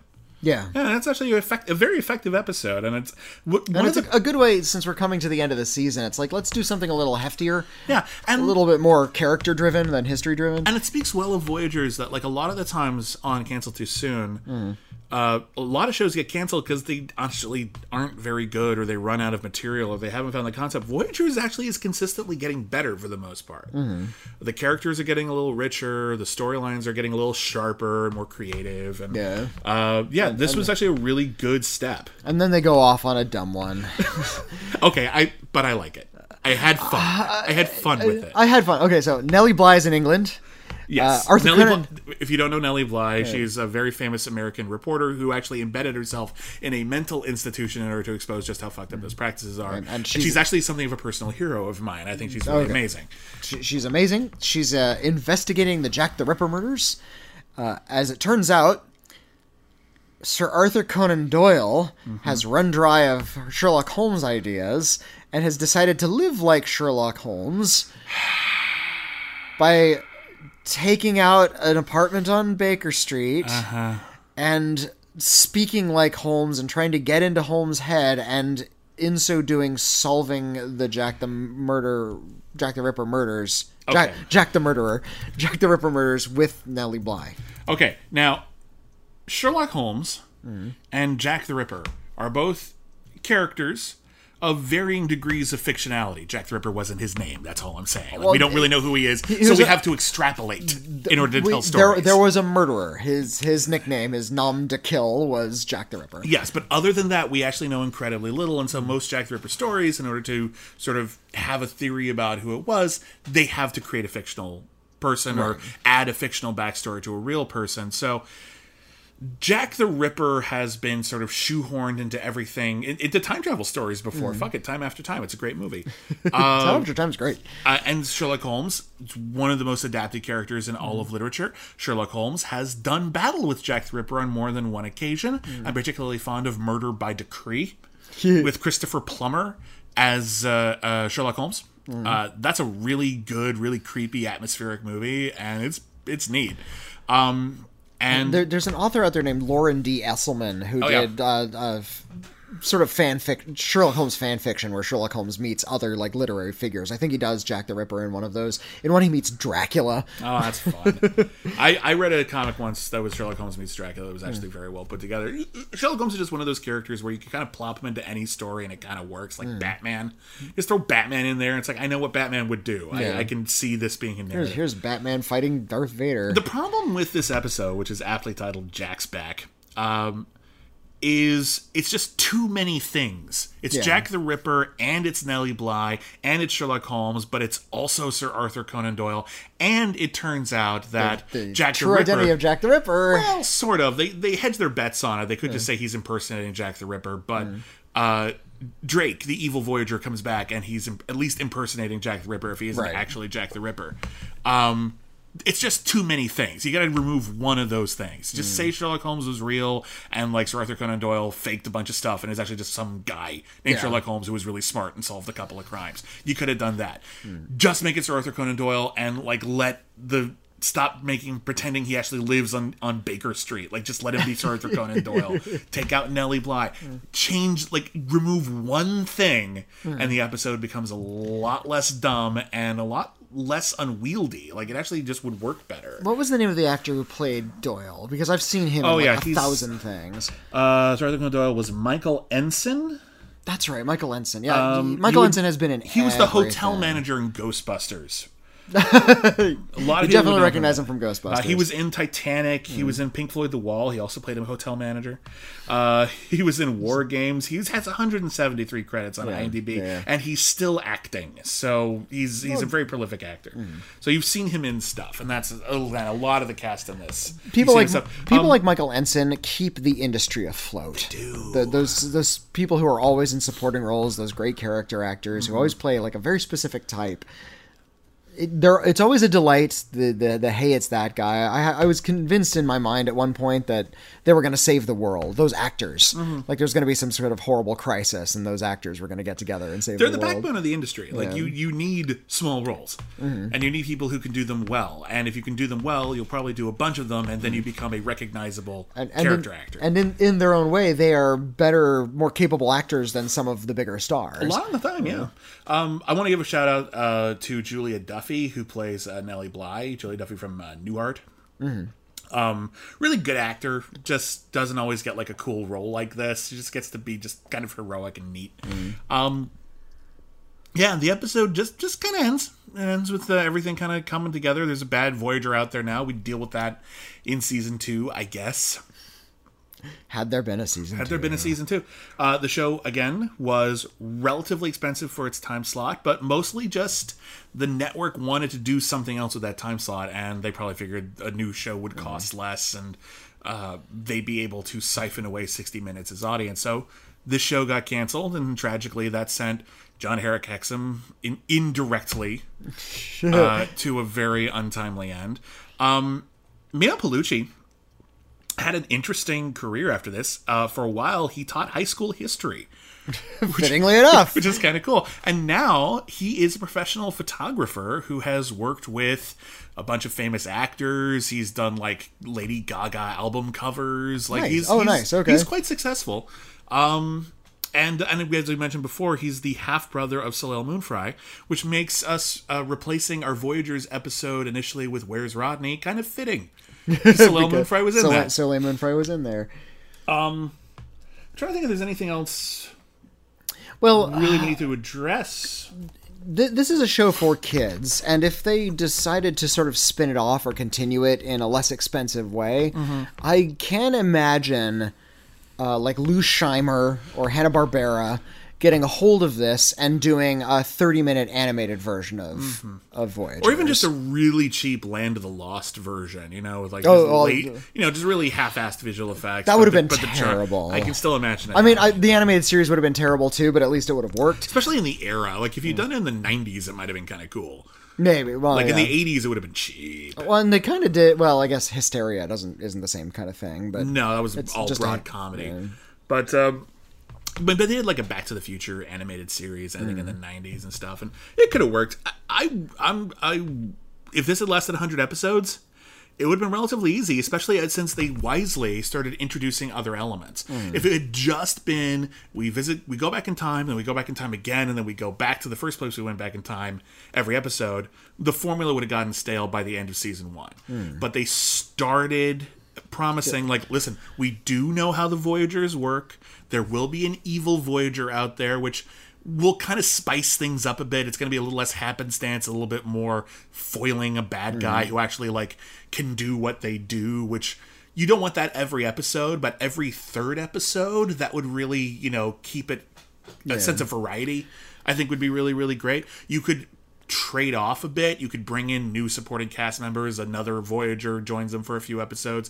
There are ways to make a relatively simple formula pretty varied. And hell maybe his jurisdiction changes. Maybe at some point they go into the future. They could do it. Yeah. why not? The possibilities are mostly endless. Um, and with Jon-Erik Hexum and Meeno Peluce, they had great chemistry. really and good chemistry and i want to see their adventures partway and partway through the series, you could tell that they were honing in on their characters. You can watch any number of these cancel too soon shows where the the main actors just never figure out what their characters are supposed to be. Mm-hmm. Even after many many episodes, they just never really got a handle on it. and it's partially sometimes that's the writing I'm look, I'm looking at you, Total Recall. Yeah, some, but like there's a bunch of reasons for that. Maybe the actors weren't up to snuff. Maybe the writing hadn't figured it out yet. Maybe there were executive changes that happened halfway through the show. All of those things happened here. Everything was going kind of right. It Mm-hmm. actually really bugs me that this was canceled when it was canceled because this could have had a long, relatively successful life. The ratings were pretty good. They just weren't good enough. They weren't good enough Mm. that the network didn't think it was something they needed to save. Um, I think the show was definitely canceled too soon. I had a I had a blast with this show. I agree. I agree. I, I think the writing still needed to evolve into something a little bit more perfect. I think I think the romance episodes were like stronger, mm-hmm. but when they're sort of randomly skipping around through history without giving any sort of actual historical context for the connection between the eras, it felt sloppy. It felt mm-hmm. like we're just going to throw them in front of Lewis and Clark. No, you got to go that way. Okay, done. And I appreciate when they like that you Hmm. know they're playing a little fast and loose with history. Every once in a while, they would do something historical that even at the time we knew was bullshit. Right. Like they do a thing where uh, Meeno Peluce's like, "Hey, we had to get Babe Ruth on a baseball team, and even Bogg's just like, it's just baseball. Who cares? Like, it's, yeah, it's a fun game. Who cares though? He's just gonna like, no, it's really important. You don't understand. One time there was a sick kid in a hospital. Yeah, I know. That's from a movie. That's not a thing. Well, it would be funny if they played it up as if the show knew that was BS. It's like, but you no, this is important to me because this one sick kid in the hospital. Fine, fine, fine. Shut up. I'll help this asshole get on a baseball team. Hey, babe, here's some whiskey. You ready to play? Okay, good, great. So I, I think if they had honed in a little bit more on the actual history of it, Yeah. it would have been a much stronger show. I agree. Uh, but but as, so- but as it is, it's still a really good show. It's still really fun to watch. and you know there are a lot of shows that have like room to grow after the first season but here the foundation is really really strong it's just a matter of sharpening it there's really nothing wrong with it it just could have gotten even better and there's no reason why not and man i am really bummed out about the death of Jon-Erik Hexum. I mean, I know it was decades Yeah. ago now, but I just met him, and he was great. He was super dashing. Like he could have been a big, big star. Yeah, yeah. And it really depresses me that such a horrible thing happens. And Yeah, um, he, he wasn't just a pretty face. He actually was playing his part and playing it well. we, we've toyed with. There are a couple of shows that were canceled because main actors passed away.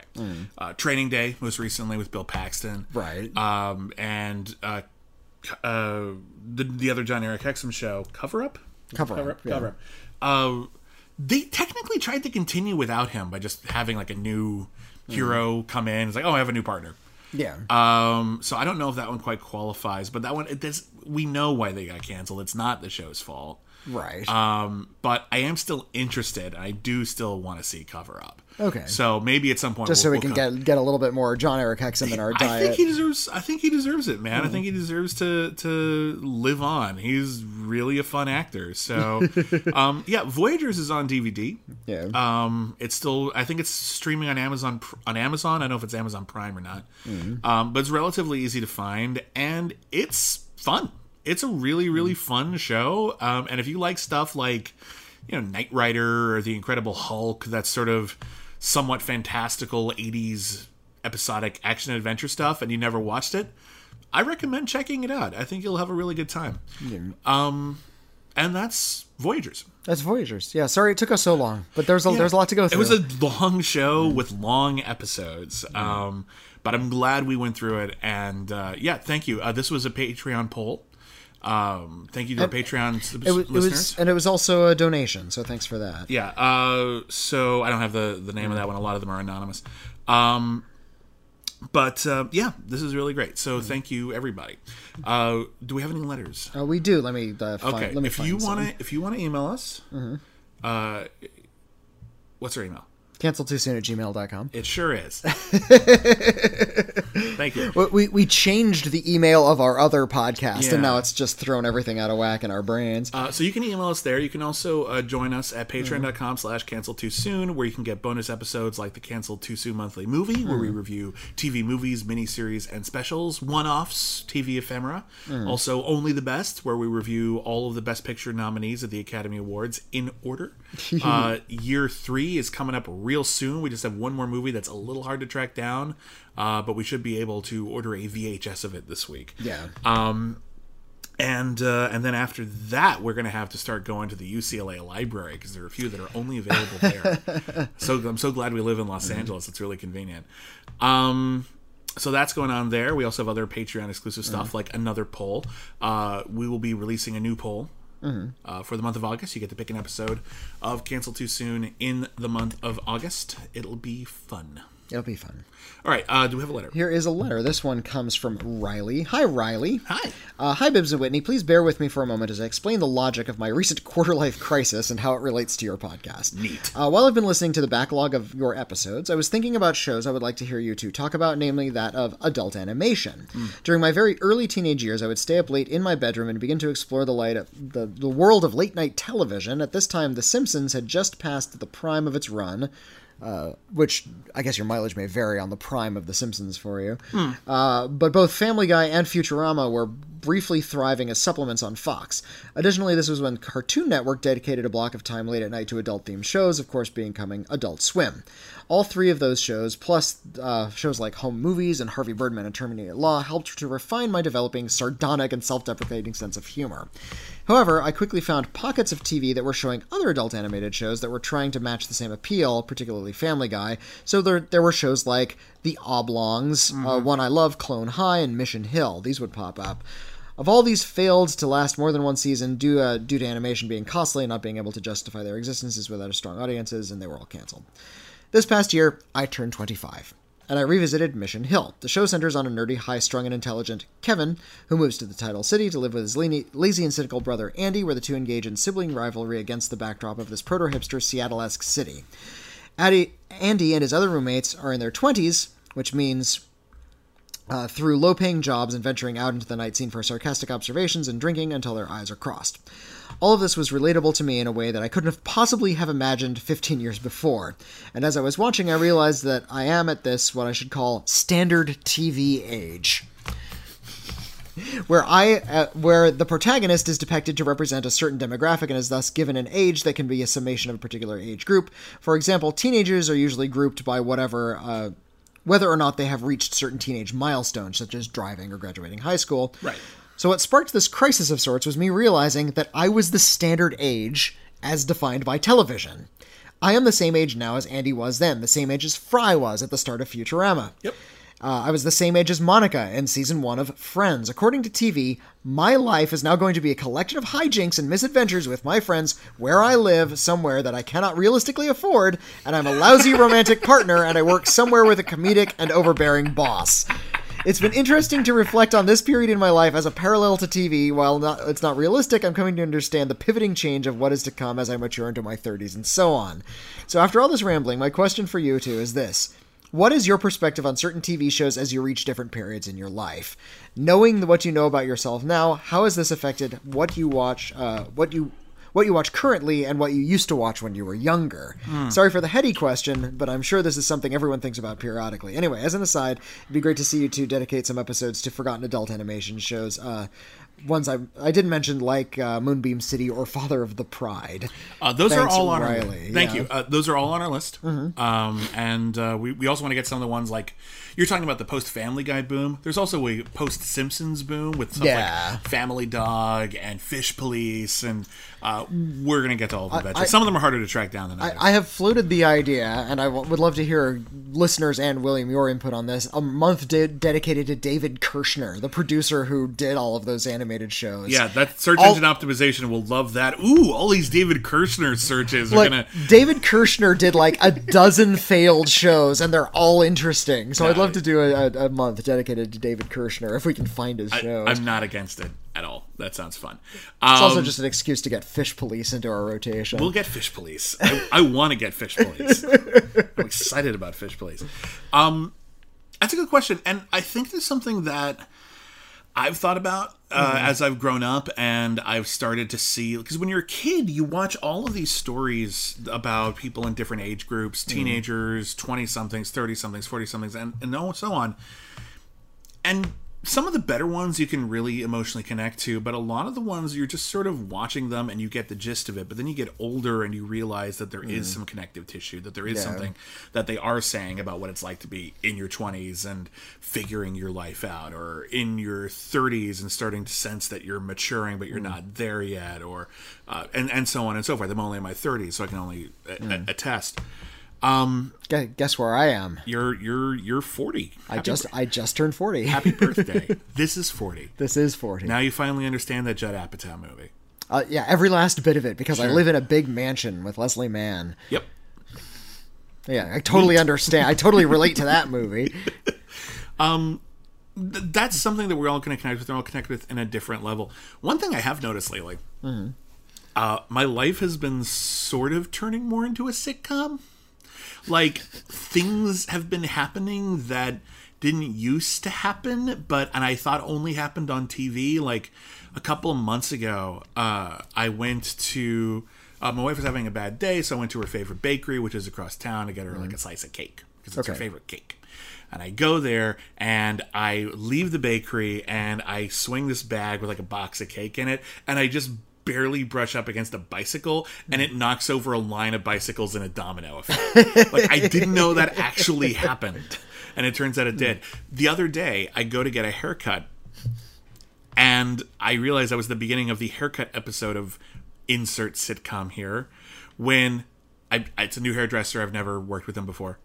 And he just looks at me and he's like, well, "What do you want?" I was like, "I just want to look good." And he looks at me in the eye and he says, well, "Listen, I can't work miracles," oh, Jeez. which is like Jesus Christ, dude. I mean, I appreciate your honesty, You but under, my God, you know he like has that in his back pocket and like uses it three times a week. But it's that so mean. I was like, You're- "Does this curb your enthusiasm? This stuff happens. It's so dire." he Uh, I- Mm. gave me a good haircut, thank God. But like, yeah, or at least Uh, as good as he could, I guess. So, uh, l- listener Riley, uh, I I totally understand the moment you were describing, uh, where you realize that you are sort of right in the the cusp of.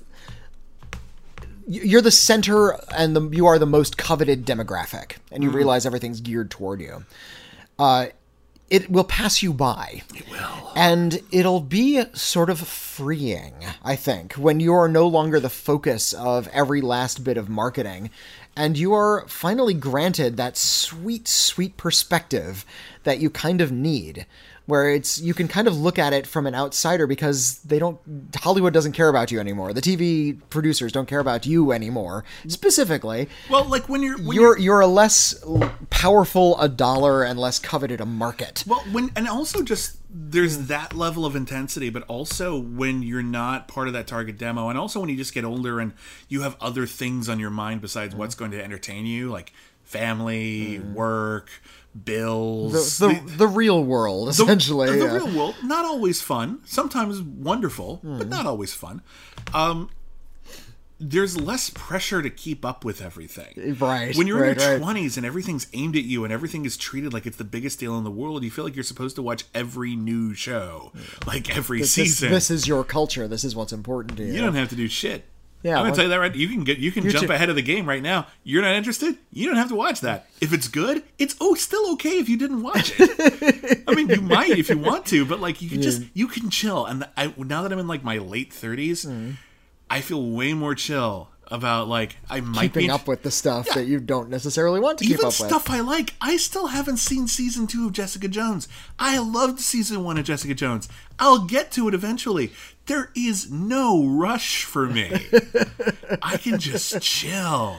It's great. I didn't need to spend an entire day binging it. It's there for some weekend when I have the time. The, the frustrating thing about uh, my early 30s was I was still friends with a lot of people in their 20s who were trying to keep up with this all that crap. Yeah. And they insisted that I follow them, and I'm like, nope. I don't want to, and they'd call me an asshole because I wasn't going to watch that show anymore. Dude, it's like I'm trying to give this stuff up. You know what's I don't need to follow that crap anymore. You know, you know what's great about being in your 30s, and you can do this at any time, but in Oh. your 30s, people don't mind. Like the people are, don't don't like give you like weird guilt trips about not going out. Hmm. It's like you can just like, hey, what are you doing tonight? I'm going to stay home. I'm going to read a book. Ooh. And you know what? What did you do today? I took a nap. People get jealous. it's really cool. It's like, yeah, I went out. I went You gonna read like the, rafting. the, the hot new novel? No, I'm gonna read a nonfiction book you haven't heard of. What? and it's great. I'm gonna learn about the history of peanut butter. I love. I don't like getting old because getting old, you know, your back starts to hurt. All that kind of stuff. you mean physically you don't like Physically, I don't like getting old. Who does? I like getting more mature. that part's great, and it doesn't have to be not fun. You think of it as like you're going to become this old fogey, stick in the mud dad from a 1950s sitcom. Hmm. No, it's just a lot of stuff is just not important anymore, and you start focusing on the things that really matter to you, Hmm. and it's great. Um, so you have my point is that you have that to look forward to. Yeah. But for now, yeah, you're hot shit right now. So- you're you're so- everyone wants you. You're the most popular person in school. And I, I understand Enjoy how it for a while, Well, I under- and I understand why all, all that attention can actually be a little dizzying, and understand that you're when you're at the age where everything's geared at you. Stepping out is an option for you, mm-hmm. and stepping out, well, that can make you cool if you do it right. So yeah, you you have all the options to consider, and don't feel like you need it. If you want it, take it. You can leave it behind. The uh, last piece of advice: don't let it go to your head. Yeah, yeah. you Is just because everything's geared toward you doesn't mean it should be? Yeah. Doesn't mean it's better that way. It doesn't mean it's more important. It's just the way it works, and it's short, and there are other people who would kill for that. So treat it with some responsibility. and start watching Filmstruck. Yes, Filmstruck is great. and I want to watch. Uh, want to. I want to read one more letter because it's from somebody named Moxie LaBouche. Ooh, Hello, Moxie LaBouche. hi. Uh, afternoon. Great show. You guys have covered so many of my favorite short-lived sci-fi schlock, but there's one notable entry missing: Alien Nation. I got. It got brought back as a mate as made for TV movies, similar to Futurama's arc, but it had did have only one regular season. It ended with a cliffhanger that wasn't resolved for five years, meaning the daughter of the main character fell into a coma at age twelve and then woke up at age seventeen. Wow.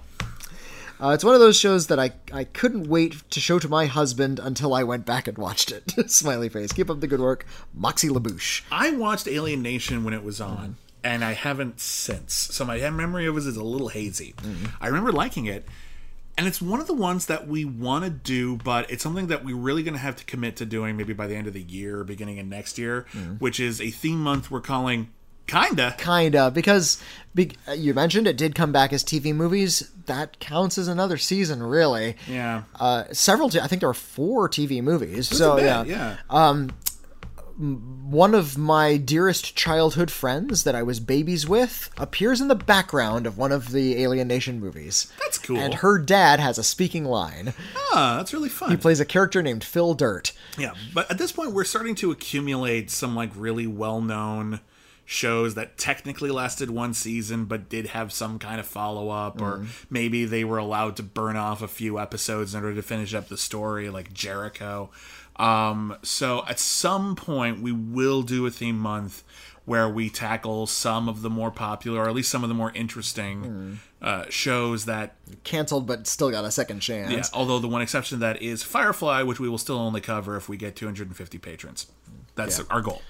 And once we do that, and when we and again when we do that, we'll do one podcast per episode of Firefly. Although we're hovering around 120 right now. I'm impressed. So we we got a lot of you right now. and thank you everybody. thank you to- uh, very special thank you to our patrons. A special thank you to our patrons. All, all of our patrons are very, very dear. Even if you're just pitching in like a buck a month, it's it's really, really wonderful. And even if you're not pitching in, we do like that you're listening. Yeah. And we like that you're writing in. And we like that you're interacting with us, or you're just sitting back and letting us fill your ears. Yeah, it, it means a lot to us. Again, this was hmm. One of those ideas that was either like people were going to really enjoy it and sort of glom onto what we dig about it, or no one would give a shit and we would be canceled too soon. um, but people care and people care enough to contribute, and boy, does that help us keep going. Yeah, like yeah. literally just day to day money, everything. Well, it- it- you know, it really just helps. It, it and it helps us bring the show to you, and it helps us get like have the time to watch these shows and and you know have access to some of these shows and in some cases pay for some of these shows. So uh, you are literally helping fund the show Yeah. by, by being a Patreon subscriber. So thank you for that, and you are you know offering us a service and offering yourself a really fantastic service as well. Um, yeah, and again, if you can't contribute to Patreon, Mm-hmm. fair enough. Times are hard. Um, but you know, tell a friend if they ever said I'm looking for a good podcast. Mm-hmm. That helps. Or leave us a review wherever you find the show, be it uh, iTunes, Stitcher, wherever. That also really, really helps a lot because the more interaction those websites have, uh, the more often they recommend it to other people, Mm-hmm. and then we can expand. If uh, we get a big enough audience and blah Yeah, blah yeah. blah blah blah, um, is that it? Is that do we have any other? Oh, I mean, we still have plenty. Um, Let's let's do one more letter more, and then we'll uh, wrap it up for the day. This one comes from Fozzie. oh, hi Fozzie. Yeah, uh, Fo- Fozzie is One of uh, our listeners from long ago. Yeah, we we've we've known him. Uh, d- it's, it's addressed to dearest boobs and Hampton's Jitney. Fair. All right, boobs. I actually knew a young woman whose nickname was Boobs. Like she welcomed it. It was Okay. it was weird to me. Uh, I was super excited when you said that Voyagers was going to be the topic of your next episode. Not only was the show fun and action packed, but it was also the basis for my full on sexual awakening as a wee lass. Seeing Jon-Erik Hexum in all his swashbuckling glory on screen created a strange but delightful stirring in my bathing suit area that I had never experienced before.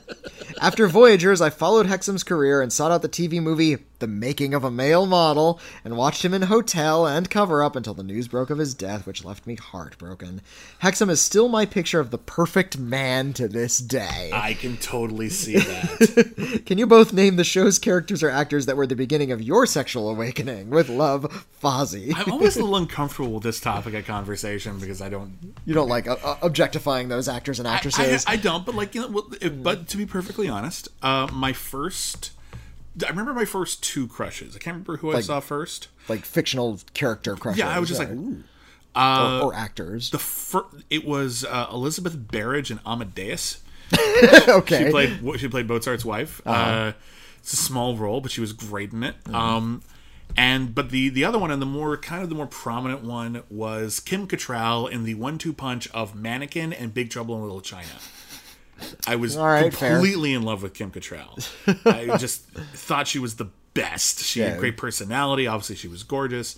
Um, and uh, yeah, that for me, I was just like, girls are neat. Like that was that was the moment for me. I, I can't think. I don't think I got my sexual awakening from TV. Like I just got it from my peers, just looking Okay. around at people around me. and I had crushes on weird things like kids from commercials and stuff Hmm. that were around my age. Like, oh, that that kid from the Capri Sun commercial looks like they're having fun. I'd like to go on a date with them. Yeah, it's weird. Um, One of so yeah, one of my like when I saw Imogen Boorman in Hellraiser 2, it's like why her? I don't know. She's pretty. well, she was your and she was your age. And she was my time, age at the so it time, yeah, fine, so- Um, yeah, I don't know. That sort of thing is really, really weird, and it must be really odd for an actor to know that. Mm-hmm.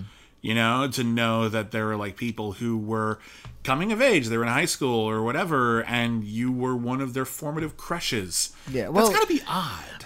I'm sh- surely there are certain actors like John Cusack, for instance, probably gets that all the time. I'm sure he Um. Musicians probably get it a ton. yeah, yeah. I'm, I'm sure musicians are like, well, okay. Uh, the, there's a question I've always I've I've interviewed my share of actors and famous people, and there's a question I've always wanted to ask, like the heartthrobs or the sex symbols, you know, your Jude Laws or your Scarlett Johanssons, um, that I would never actually ask them, but I've always been curious about.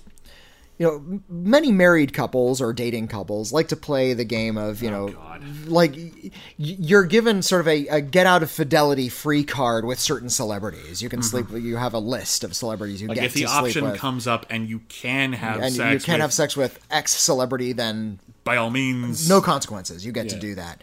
Surely people like Jude Law or Scarlett Johansson realize they're on those couples lists. Sure, they do. And if they're single and they're out in a bar and they see a married couple, do they walk up to the married couple and say, "Hey, I know I'm on your list. Let's go.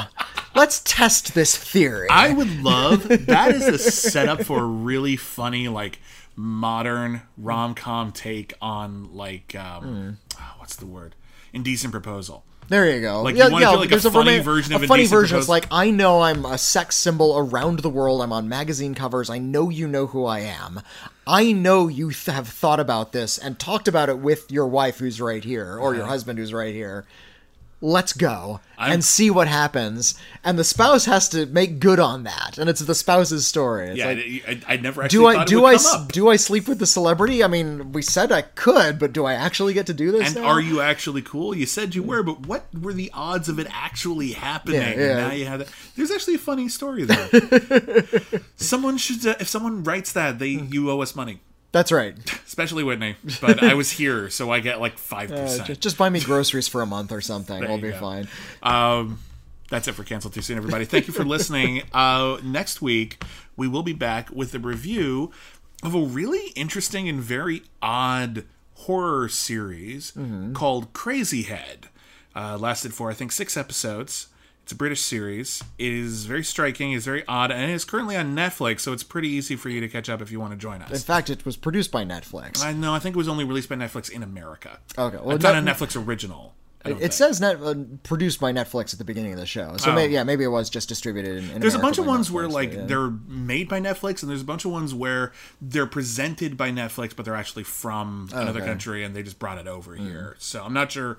We'll look it up. But yeah, next week is Crazy Head, a recently canceled show. Yeah, because we we've delved a lot into the past lately, and we want to do something a little bit more recent. And we had a couple requests for this, and I watched the first episode, and it's nuts. So this should be a real fun watch. So everybody, thank you very, very much for listening.